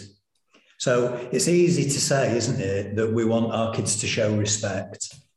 It's easy to say that. Yeah. It's much harder to articulate what that is, what it looks yeah. like, you know, what it sounds like, what it feels like. So we invest time in doing those things. You know, the kids mentioned the um, community meetings, you know, the, and the, the kid, the, the, the main thing that students do in community meetings is that, is that they appreciate each other and they appreciate staff and staff appreciate each other and appreciate the kids as well. You know, people tend to hone in on that. Oh my God, do you make people publicly apologize and make them, you know, feel small? And it's it's not that. We don't do that at all. Yeah. The kids choose to do, choose to apologize they're not forced to do it. And that's because of the, cut. this culture is so strong. Some kids, it takes them a long time to be able to do that. Um, you know, and, and some kids do it on other kids' behalf, you know, because they want to support them because they're part of their crew. And so it is very, very much that idea of, you know, of diversity and belonging that we allow our kids to express who they are you know, uh, I think Deck mentioned it about the uniform. It was really interesting, wasn't it? That he talked about um, it wasn't because he just wanted to slob out in his clothes that he wears around around at home. It gave it, it gives him the choice. Yeah. And the responsibility. You know, we have a dress code. So we don't, you know, we wouldn't allow kids to come in with offensive slogans on t-shirts. And the kids have, have formulated that. They said that wouldn't be right, would it? No, it wouldn't. So we won't have that then. No, we don't want that at XP because we want to respect each other. Yeah. You know? so, and so you use the kids as, as drivers for that. And, and you're right. Yeah. We, we then, uh, you know, try and immerse staff before they even start teaching expeditions and being part of crew. I mean, part of crew, James, we have 45 minutes every day. And in fact, we have more, we have a flexible spot on a Friday as well. So we have more on a Friday. We have, uh, an additional hour of crew on a Friday, you know, as well as the 45 minutes in the morning. Um, and that's a big chunk of time. Um, you know, sometimes people have said to me, well, you know, you could be doing X maths interventions or English interventions in, in that time. And yeah, we could. Um, but why would we? When you can build their character where when we can um, allow them to freely express who they are through crew, to feel that they've got a safe place where they can grow and uh, and develop. You know, it, it, it, that's exactly the reason we don't need to do maths and English interventions is because we've got crew. You know, yeah, um, yeah. Uh, and the and the kids, uh, you know, will will, will they buy into it and, and they want to be part of it. You know, it's because it, it, it's just it's just such a strong message to hold, isn't it? That we are not just responsible for ourselves. You know, we're responsible for others too. And so we have this concept of stewardship is really strong in our schools. You know, the the the, the idea that we're, we're stewards for the world. You know, we've got to look after the world. You know, we don't own it it doesn't, you know, it, it's not our property. We're, we're keeping this for future generations. We're stewards for our community for the same reason, and we're stewards for ourselves and for, and for each other. And so that, that kind of really strong emphasis on, you know, achieving together, you know, somebody else's success is my success and uh, you know and that's why the kids will spontaneously applaud. If somebody's done something that's that's really beautiful if somebody's showed kindness if somebody, somebody's done an incredible piece of work you know here that is that's acknowledged as being something which adds to the collective you know and that is and, and that's an important thing yeah, yeah, yeah. It's incredible. And so this this idea of agency, and it was interesting that Deck picked up on that with regards to uniform. It was fascinating. Um, agency comes up a lot in these conversations, um, and autonomy and choice and so on. And what I had a really interesting recent episode that was all about collaborative decision making, about a study that had been done of teachers who make decisions with their kids about uh, you know, about the layout of the classroom, about curriculum, about how they respond to behavior incidents, and so on. Um, and often that doesn't happen. Often you know decisions are made for kids rather than with them. Um, and schools are often quite fundamentally coercive places because they like kids are being you know told what to do and when and there's consequences if they don't they don't play along. And so you know like i used to work at a place called the self-managed learning college which um, is where literally it's self, the kids self-manage they can do what they want when they want they, they, they, there are tutors there. They can ask to have like an hour with a math tutor, say, or a science tutor or whatever. But often they don't. Often they just want to to to pursue their own passions, and that's very, um, you know, very sort of laissez-faire, um, and self-directed. Essentially, it's self-directed education.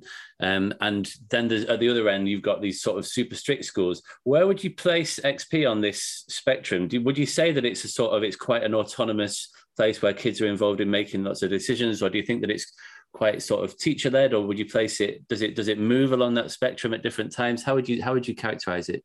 That's a great question, and I think we move along the spectrum actually at, at, at times. I mean, we certainly don't move into. Um, we're not we're not a conformist school. Okay, so and I think that comes through the language that we use. You know, I I, I don't believe in um, and, I, and I can't see what benefit it provides to make kids move around corridors without in silence or something. I, I, and that's just my own opinion. I can't I can't begin to understand why that would be deemed a good thing. Um, you know, we, we, we, don't we don't do it in in workplaces and we don't do it in theatres and cinemas and you know it's like it, it just seems a bit bizarre that but yeah it's it's often it's often justified on the basis that of like reducing bullying that the corridors can be quite sort of um you know just hectic places with kids shoving past each other and so on and i think that that's often what it and, and to save time that it like, it makes it more efficient so that the kids are out of one lesson and into the other quickly. I think that, that, as far as I've understood it, that's they seem to be the main sort of justifications for it about efficiency and a sense of like I think it's done with a with a you know with good intention that they're trying to make things safe for the kids.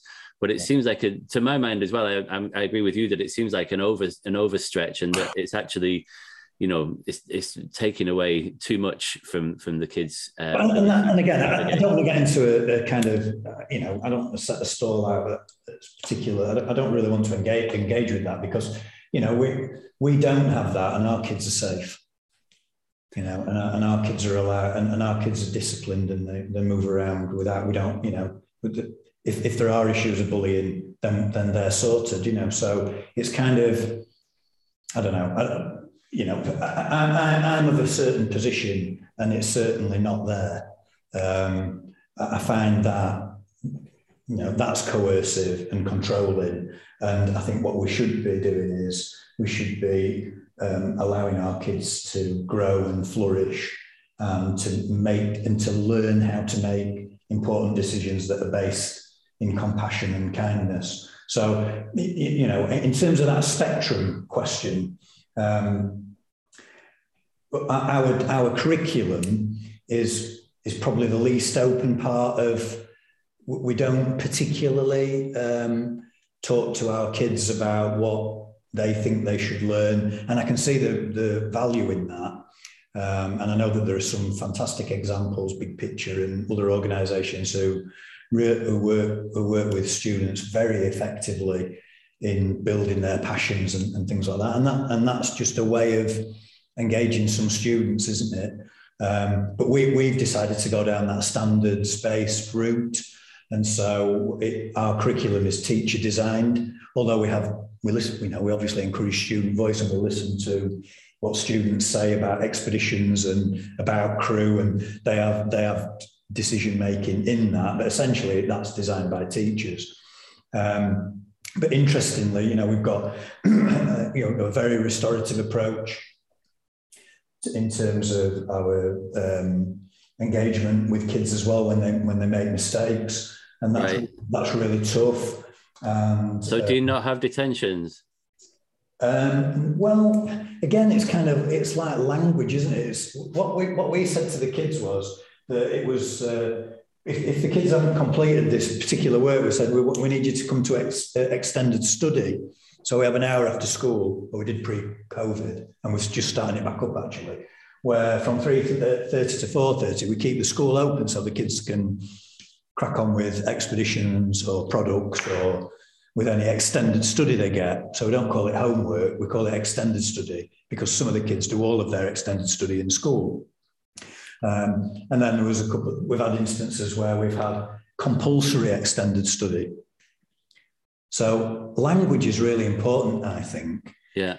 Um, the, I think there, there's, there's a real danger, isn't there, in education that we use kind of punitive language that is somehow criminalizes, so it becomes, you know, detention, that's yeah, like meaning like, somebody against their will is very strong, isn't it? It is like detention centres are yeah. not fun, not fun places. Isolation, yeah. as well is you know. Do, but we get the kids to do. In fact, that's a real, that's an interesting one. Let me give you this concrete example of that because some people might think I'm some kind of woolly liberal, uh, uh, you know, and woke and all that kind of stuff.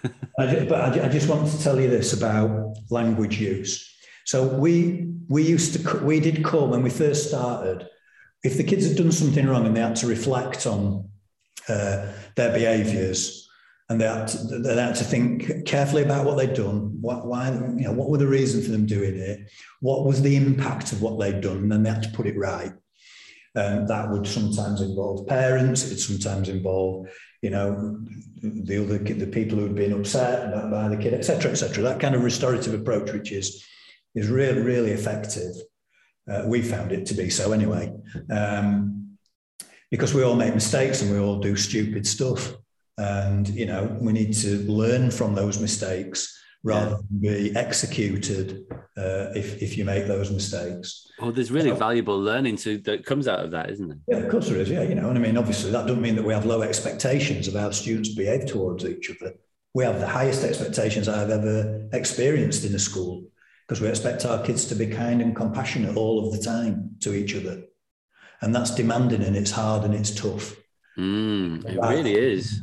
Anyway, so we, we used to, and we used to call it isolation. So the kids would, would be out of class uh, and they'd have to go through this kind of reflection process to, to be set work and to do the work. And then, and then eventually we'd repair what they'd done and whatever that might, might take, you know, might take half a day, a day or whatever. And uh, I had a delegation of kids who came to see me and they said, Sir, we just want to have a talk to you about um, about isolation. I went, right, yeah. We just feel that um, the word isolation is not appropriate. I went, right, okay, go on. What, what? Well, and they said, well, it sounds like prison. And we're not a prison, are we? I went, no, we're not. I said, so what do you suggest then that we should call it? And they said, well, because we go and re- we reflect and re- we repair things, why don't we call it reflection? And I went, right, okay. And so since then, it's been called reflection. Beautiful. Um, you know, and, and that language is really important. So, do we keep kids behind to catch up on work? Yeah, we do. Do we phone parents and say, Billy's going to stay behind tonight because he's not worked hard enough in his session. Yeah, we do. But we don't call it detention. You know, we call it compulsory extended study because you need to catch up, Billy, because you've, yeah. because you've not done that work and you need to do it. Oh, and then it also allows you then to talk about why that might be. You know, what have been the barriers to Billy's learning? So we have a narrative for success here as well. So we kind of, we, we our narrative for success is that the, the most important thing is are our kids safe? So uh, are, are they safe? Yes, great, we can move on. Are they attending? Yes, brilliant. Are there any barriers to their learning? Right, what are they and how can we remove them? And then are they working hard? Are they getting smart? And are they being kind?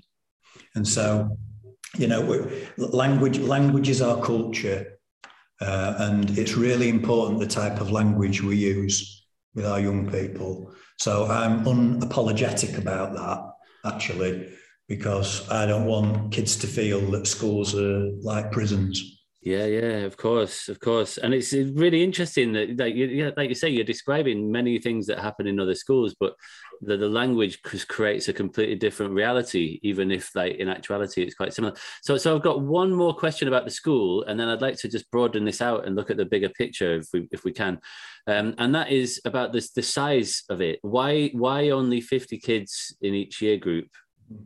Well, that, that came from um, our design principles, which in the first instance we kind of hijacked High Tech High's, and one of their design principles was um, personalization.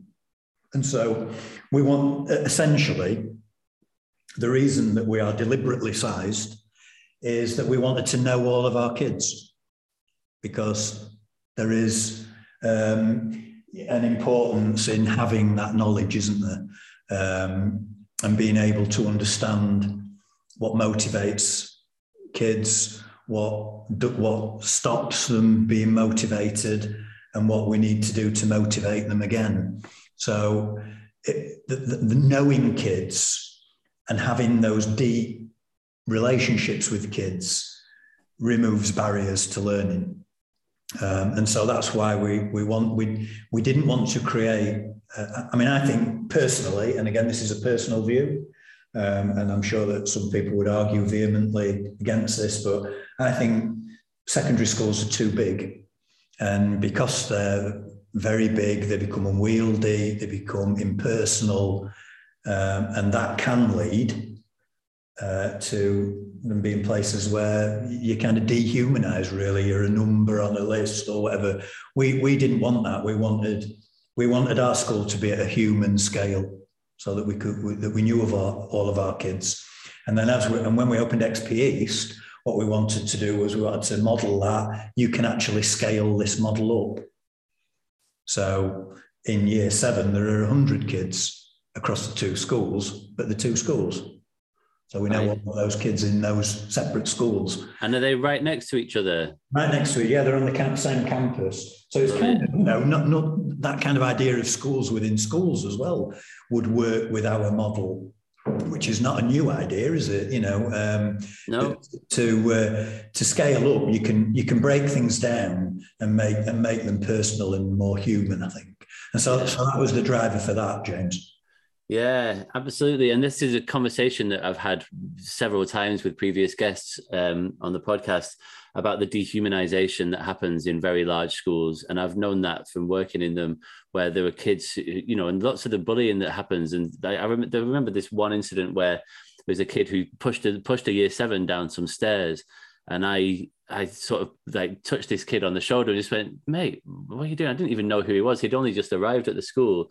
Think he'd been excluded from his previous school. And he sort of wheeled around and had this, we had this horrible sort of confrontation, um, which would never really got resolved. But it was just such a like it just illustrated the the problem of like I didn't know who he was, he didn't know who I was. There hadn't been any sort of like, oh, there's this new kid who's joining in year eleven, and here's his name, and can everyone say hello to him?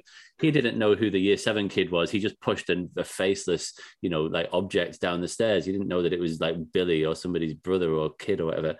Um, and it, and it's a big problem that you know, like kids don't like you were talking about safety I don't think that it's safe to be in so like psychologically safe. They might be physically safe, but psychologically, if you're if you're going down the corridor and you you're going past, you know, the, the size difference between a year seven and a year eleven is huge. You know, there's these big six foot guys with beards, and it's and it's not it's not a nice feeling to feel like you're you know you're vulnerable even if they're not actually doing anything to you at that particular point in time the, the potential of it you know that sense of, of, a lack of safety is, is really significant. And so i love that you've that you've stuck to that principle. And people talk about the, what's the what's the guy's name the anthropologist somebody's number done done somebody's what's his name? Mm-hmm. Dunbar's number or something. Did, are you oh, familiar with this? No no i'm no. Oh, I'm gonna have to look that up, but it's uh, it's this guy who um, who says that there's a, roughly about 150 like people that would have would have existed when we were like hunter gatherer tribes you know evolutionarily. We sort of we've evolved to be able to deal with about that number of people. Um, and and and some places have taken that on board a little bit like you have.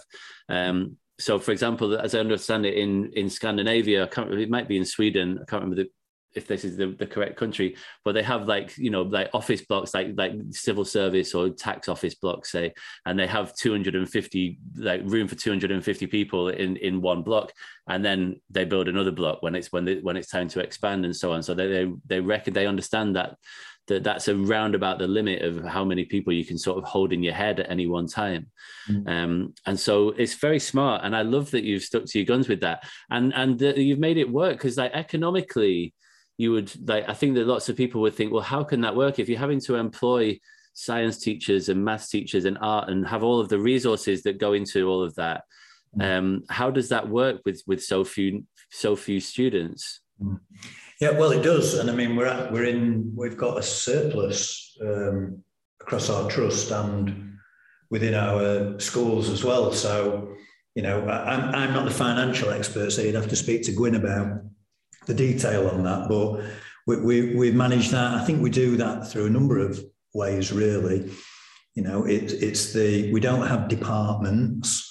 So we haven't got a maths department that, ha- that has a maths budget that is ring fenced and that you give to the maths department and you know it's like 2500 quid and they you know desperately spend it uh, and then come back and ask if there is any more money or, or whatever. It, we, we, don't do that. So we, we allocate funding to expeditions. So teaching teams across disciplines have to share that money. Um, we resource all of our classrooms as well, so that that doesn't that doesn't come out of any expedition funding either. Um, and we also, we, you know, there's a there's a high premium in our learning expeditions that the students go out of school on field work, whether that be to uh, museums or art galleries or into the field itself, coastal regions, into marshland, uh, into um, uh, universities, uh, and all of that we we finance as well. So we don't ask parents to fund that because that's about equity. Um, and and we ensure that all of our that none none of our students because of disadvantage miss out on any any opportunity also that that's that's all paid for right. um, we manage it because of economies of scale i think uh, you know, there's a school of thought that says small schools are inefficient. Well, we're not. Yeah, and so so uh, the teachers teach across different subject areas. So so like if an expedition involves aspects of like you were talking about science and history and art and drama and what have you, yeah. are they teaching across all of those different domains? Yes, yeah, they can do. Um, so we tend to it tends to be human and STEAM. So we have human teachers, which is humanities and arts and we have the STEAM teachers who are science teachers and uh, maths teachers and art teachers as well.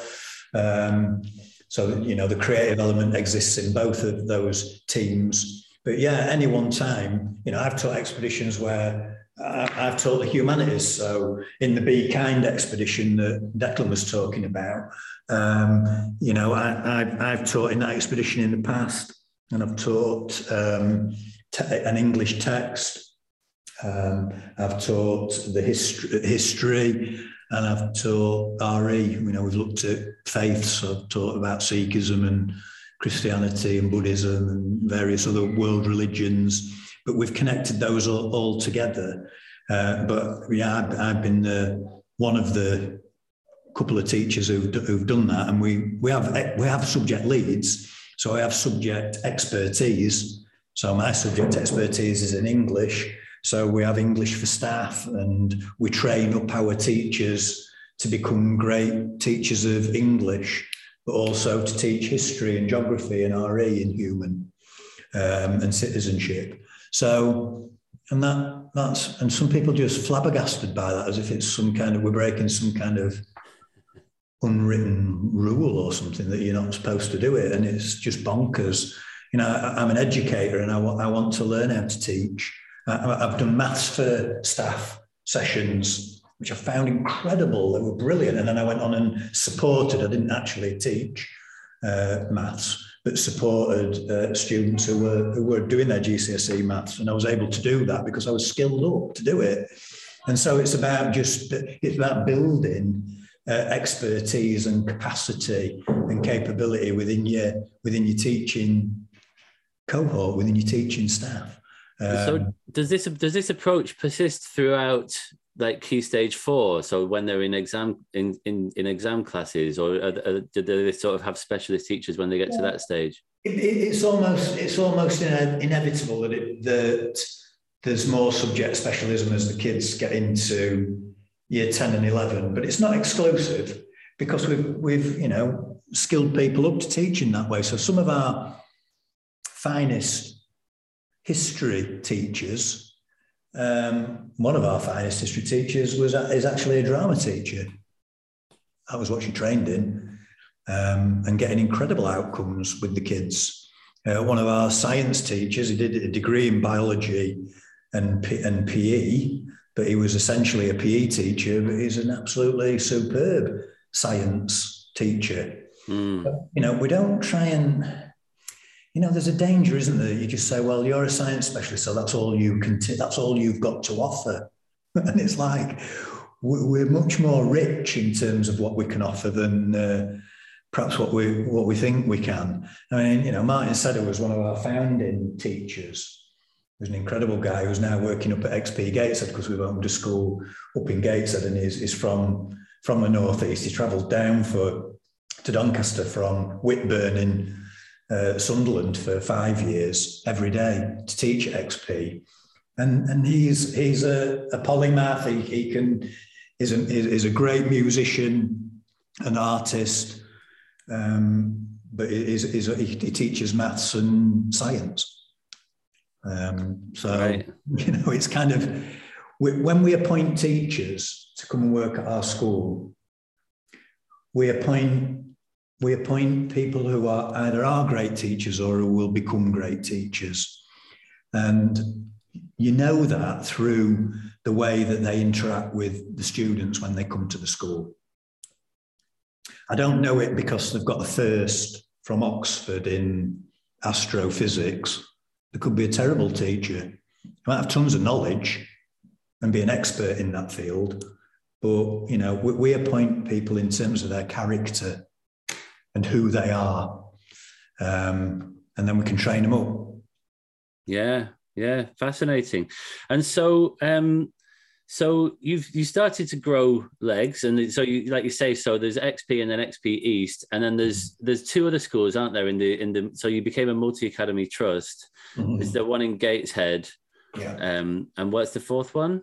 Well, we've got we've got three secondary schools. So um, we've got XP, XP East, and XP Gateshead. But then we've got primary schools who are in our trust as well. Um, so we've got Greentop, who were the first primary school to join us, who are, who are informing our practice now and have actually informed our leadership structure, um, which has been fantastic. It's been fantastic to work with the primary sector to improve what we do at secondary. Um, I mean, somebody once said, actually to Martin, that uh, XP was like a primary school for big kids, and I think there's some truth in that. Um, but we, we've learned a lot from primary colleagues. So we've got Greentop, and then some other schools have joined us as well at primary, um, Plover Primary. These are all local schools in Doncaster, um, Norton campus um, and Carcroft. So we've we've got a number of schools now, but we are, but you know, we are really discerning in the, the schools that we we bring into the trust that they've got to be kind of right for for us. We're we're not kind of empire builders or land grabbers. Put it that way. Yeah, well, I'd like to ask you about the the world domination question because I remember you saying that before when we spoke uh, before Christmas about that you you know you're not trying to build an empire here, but equally like if we sort of zoom out, I think that there's a strong case for having something a lot like an XP school in every locality that that that, that pa- parents could have a, an option to send their kids to. Like, there's not very much diversity within the school system, Hmm. um, and I think that there needs to be because it's not working. Like a one size fits all system Hmm. clearly doesn't work, and you know people talk about the forgotten third, and we've got this very narrow way of measuring success according to GCSEs, and we know that around one third of kids fail um, to to to succeed in, on in, on those terms. But there are all kinds of other ways that we can celebrate, uh, you know, the developments and the, the milestones that young people achieve. And it seems like you're doing that really effectively. And so, just sort of zooming out, I mean, have you got a, have you thought much about this? Like, have you like it, I mean, you can't. I, I, don't know of a multi academy trust. I mean, some of them, for example, I think the largest ones have got about six hundred schools or something. But mm-hmm. there's thirty thousand schools in this country, and there's a there are other countries in, on the planet as well, as you may have noticed. Um, yeah. and so, have you thought much about this? About how how these ideas, without becoming this this mega, monolithic, massive multi academy trust, how how this might spread in through other means? Mm, yeah, well, yeah. I mean, we have, um, and you know, we, we've talked a lot in the past couple of years, really, about growth and of course, growth doesn't necessarily mean that you have to get bigger um, and take on more schools. You know, you, you can grow in lots of other ways, can't you, in terms of supporting and modeling how things can be done. So this is just a way of educating. I'm, I'm, I wouldn't be arrogant and presumptuous enough to say it's the way to do to, to, you know, there are lots of different models that are very successful. Um, yeah. But you know, but we but we have created a model here that I think, and people do. We get lots of visitors, James, from uh, across the country, from across the world, really, who come to look at what we do. You know, as I said before, there's provenance to what we do. Um, we, you know, we owe a huge debt to High Tech High and to uh, EL schools in, in the US because we've modeled what we do on what they did. Um, and so we're, we're here to um, have discourse with others who might want to have that discourse about what school could look like and can be like and, and the impact that that has. So in a, in a system sense, you know, we're always up for working with other schools, showing schools what we do, learning learning equally from them. So, you know, it, it may well be that we do expand. You know, I hope, I hope that that's something that we do, but you know, we'll do it in a really considered way, um, rather than just thinking that size equals success, because I'm, I'm not I'm not sure it does. Um, you know, we, we want to scale up um, if you get too big too quick, you sometimes lose the essence of what you do. Uh, and, and you find that even, you know, we found that even when you went from having 50 kids to 100 kids, you know, all of a sudden you've got to deal with scale and, uh, you know, messages that can become diluted and core principles can become, you know, less concrete. And so, so there, there are all kind, all different kinds of challenges around that. Um, but you know, we've always been we're open source. You can go onto our website. There are examples of expeditions of how how EXP is a good example of that. We're doing some work at the minute where we're trying to codify our practice, and we, we'll make that public. And other schools will be able to access that and utilize it if they wish if they want to use it or, or adapt it and, and change it and adopt it for their context. So, so we're, we're really open, I think, to conversation. I think from a personal point of view, you know, I, I, you say you mentioned at the start that we were kind of quiet and went under the radar and just did stuff. And I think you are you are judged by what you do uh, and not by what you say. Yeah. And you know what we wanted to do here was to model things out and to show that it could that it could work and that you know you can get students creating beautiful work that has purpose and authenticity that is beautiful that has agency that um, ch- that changes the world for the better. And so that you know that that conversation we want we want to now have because we've got the evidence to show. I think we, we want to we want to show more people, but we, we have been having that conversation right from the right from the start, really. Yeah. Um, you know, but but we'll we, but we want we want to we want to be part of that that conversation. You know. Yeah. Well, you you absolutely should be because you like you've made them like so many of the other models that we look at, like things like SMLC that I mentioned earlier, the self-managed learning college. It's like a very small. There's only about 50 kids in the whole place, uh, age ranging from about nine to 16 or 17. Um, and there's democratic learning communities. There are alternative schools. Um, there's things like you know Montessori's and Steiners and what have you. Um, but it's it's quite like the examples that are that are scalable that can succeed within the within the terms in which schools are currently judged for mm. better or, or worse by Ofsted and according to their exam results. You created a model that that works and that should be scalable. Like you know, it, it, and and you did it. You know, the other school burnt down in 2010. Within four years, you you created this this incredible school and you know so it doesn't take that long. And like you've done all of the hard work and the heavy lifting in terms of thinking through the design principles and so on and like the financial modeling around how small schools can work. Um, it's a beautiful thing and and it's, it's very exciting i think the, the prospect that this could scale quite rapidly um, and, and and it doesn't have to all be free schools either, but like that you could have schools that already existing that convert to this way of working, uh, and possibly even having schools within schools. So that's very exciting. Um, I've got three more questions, if I may, and we'll do them as a sort of quick fire round. But first, I just want to go back to that thing I mentioned earlier. It's called Dunbar's number. All right, Dunbar's. Right. Yeah, so just the, the first paragraph from the Wikipedia page, it says Dunbar's number is a suggested cognitive limit to the number of people with whom one can maintain stable social relationships. Mm-hmm. Uh, is the, the number was first proposed in the 1990s by British anthropologist Robin Dunbar, who found a correlation between primate brain size and the average social group size.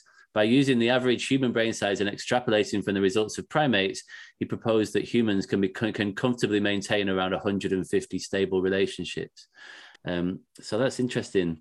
So, so, all right. So um, here's my final three questions. Um, one of them is like positive. So, so like big picture stuff. They're thinking beyond beyond XP, but just thinking about you know education and it, this could be you can you can take these questions at any level so it could be at the level of policy it could be stuff that's happening overseas it could be at the level of a classroom that you that, you, that you're aware of um, so the first thing is what are the positives what do you think we're getting right that you think we we need to somehow sort of boost the signal of or recognize um, that that actually it's not all doom and gloom that actually you know we're doing a pretty good job in many ways. So what what would you say the positives for you?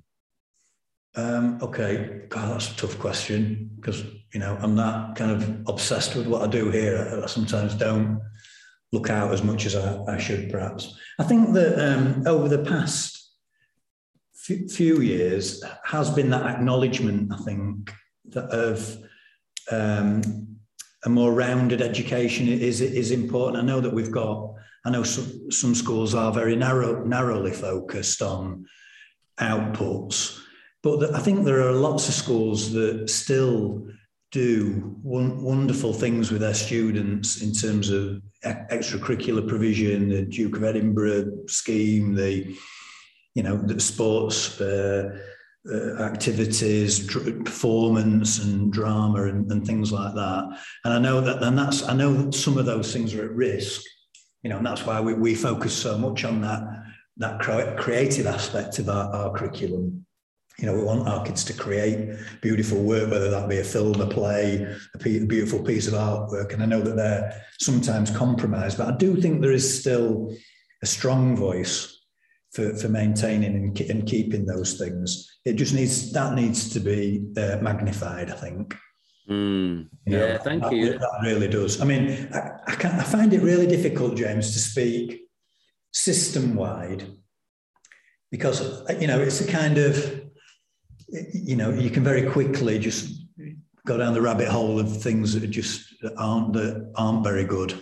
You know, um, so yeah, I suppose you know, and that, that focus on character, I've noticed that certainly in, you know, the, in schools that I visited, that there is that kind of idea of, you know, kid, kids developing oracy and, um, you know, doing things beyond just examinations, but I could be wrong. Yeah, no, the, the, but yeah. I, I, think that's a great answer, um, and it's not one that I've had before. I don't think um, it's it's a yeah. I think it's I think we do do remarkable things uh, in many schools along those lines, like the extracurricular stuff, the stuff that isn't the bottom line that that, that Ofsted's going to look at necessarily, but the stuff that you know that, that's the most important to the to the students. So that's a good one. All right, the next one is um, the challenges. What's what do you see as the major challenge or challenges that we face on a system level?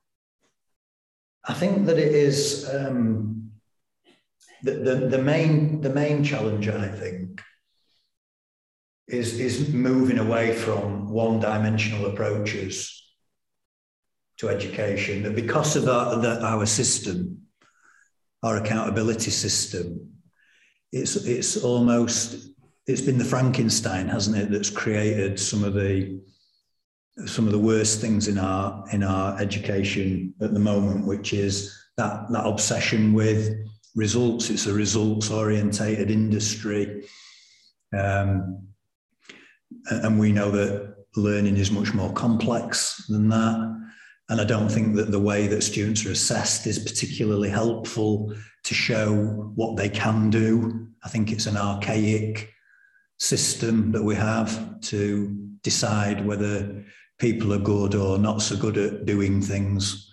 Um, and, and, you know, I think that's a big challenge that we need to, which the pandemic has brought out as well. Um, I think equity is a massive challenge as well. You know, um, the the idea of you know social mobility and people kind of scrambling up some kind of ladder to success when you know that's at the expense of potentially of others i don't think is a good thing i think you know that that idea of that's why we have that idea here of powerful knowledge that we learn we learn stuff to do good. Um, and, and, I prefer that model to having a few crumbs off the top table and that, that somehow defines us as human beings. It, it doesn't, uh, and it shouldn't. Um, so I think there, there are some big challenges around ideology, actually, which, um, you know, we, we need our, our kids to be grappling with those and we need our kids to be finding the solutions to those. You know, I mean, you know, I talked about stewardship of the world, and that's why we're focusing on, you know, the climate emergency, and and we and that is deep rooted in our curriculum. Social justice is another strand that we that permeates our curriculum, and diversity and belonging as well is an, is another one. So we need more of those, need more of that. And, you know, I think you mentioned at the start, you know, it was almost kind of whose curriculum is it anyway? You know, um, yeah, you know, and, it, and it, there, there are some interesting discussions that we need that we need to have because it's too narrow. Yes, yeah, I, I agree, and it, and it's interesting the the the ideological dimension that you mentioned and that, that's that's never going to go away like we're always going to have competing ideologies mm. um, and people have got different ideas about what education is for. Um, and therefore we don't i don't think we necessarily need to try to wrestle control away or to try to push things in a different direction i think that the answer is just to diversify the system and to yeah. say that if there are multiple purposes if you're a traditional teacher and you want you're a parent who wants a traditional education for your kid and your kid is happy and thrives in that environment mm-hmm. and some do many do then that should be an option available but Absolutely. when when the vast majority of schools are all pursuing this knowledge rich curriculum you know like direct instruction from the front of the classroom mm-hmm. strict behavior management or sometimes described as warm strict but it's essentially you know more yeah. like more strict than than it has been been the, case in the past. Um, that's not that's not a place where every kid can thrive, mm-hmm. um, mm. and so we need to have something that's a lot more dynamic and responsive that is able to cater to all of these different needs and just the diversity of human experience. Mm. Um, and so it, it, seems that that's the answer is not to necessarily to to to try to beat down one ideology with another one but no. just to say well let's like let's all have our cake and eat it you can have your one and, and we'll have we'll have some some schools that we like the look of yeah. um it's genius of the hand again, isn't it? You know, I think Yeah, yeah. that, that kind of idea of, you know, of a, of a plural system is is certainly, you know, I mean, that that's that's that's fine, and that's a noble pursuit, isn't it? That you know, some people like blue, some people like red. You know, I think do, do we want? Or I think if you asked any anybody, do you want do you want your young people to be kind to each other? I can't think of anybody who would say no. You know, do, do you want the kids to make a difference to the world, a positive difference to the world? I, I can't. I don't think anybody would say no. I don't want that to happen. Yeah. You know, I want people to get along together and to and to recognise their differences and celebrate them. I can't think of anybody who you know would. But but there are people out there who might say no. I don't want to do that. So I think you're right. I think there is a there's a wider debate there, but uh, you know. Uh, you know, it's not it's not world domination. I don't want, I don't want every school to be an XP school. It's that's not that's not the intent. We're doing what we believe is right, and the kids are responding to that. And it, and most kids flourish. Yeah. You know? Yeah, yeah, absolutely. And so I think we've actually just answered the th- so the third question is how how do we fix that challenge? But I think that we've just sort of answered it Yeah. um, by through diversification and by doing the, the sterling work that you're doing and, and spreading these ideas very generously. I saw recently that after there was a nice piece in the Times, wasn't there? And then you like uh, made I think the, the How We XP was was made freely available um, at least for a while. I don't know if it still is. Is it? I think so. Yeah, I think Yeah. So I'll, I'll dig that We've out. rebranded it. We, we, we, there is a second edition, and we've rebranded it. It's now got a kind of fluorescent pink cover rather than a fluorescent green. So we've gone to kind of the next punk colour that we could. I would have thought the third edition will probably be yellow, uh, and then we'll have we'll have gone through those primary punk colours, won't we? Which- I love it. So on the on the front cover, that that that could be that might be my final question to you, which is a question that you ask yourself on the front cover of How We XP. It says, "What happens when two punks from Donny decide to open a school?" Yeah, that's what happens. We get XP. We get XP.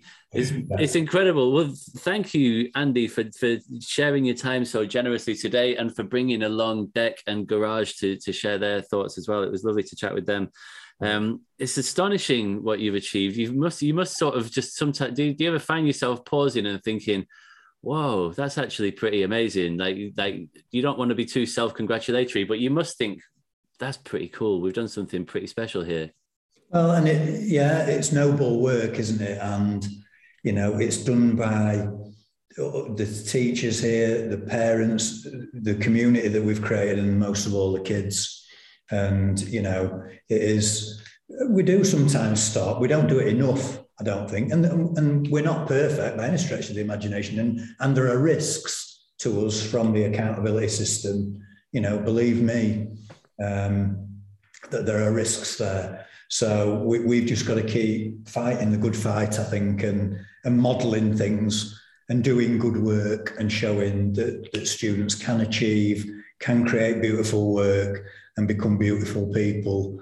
Um, and, and if they do, I think, you know, we've made a small contribution to making the world a, a better place.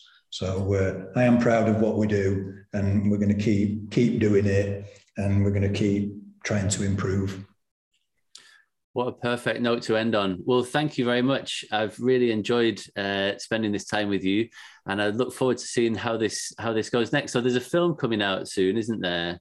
There is, yeah, yeah. That's been. I think that's been premiered. I think it's down in London. Um, there's, there's a couple of there's a couple of places where that's going to going to be launched. Yeah, so watch this space. Yeah, that'll be that'll be nice. That, that yeah. Well, I'll be sure to keep people updated with regard to that.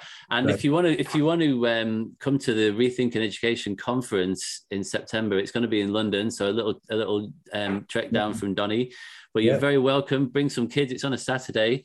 Um, we'd love to have you there because I can't think of like when we're talking about rethinking education, you're you're doing it, man. Like like this is uh, an amazing thing, and I think that the the the to the extent that we can spread the word and share these ideas and that they're, they're, so accessible. And what i love about that book as well is just that it's laced with humor. Like it's it's clear that you sort of although you've done this very serious endeavor there's a lightness to it you know there's a there's a the way that you sort of that you portray the story. It's just it's funny. There's loads of jokes in it quite good ones. Um, and that's that's important as well right? Is to sort of is to to um, to not to not to not carry it too heavily you know like because it's it's these are serious you know you're talking about social justice and migration and climate climate emergencies and so on. Like there are so many serious problems that we need to solve.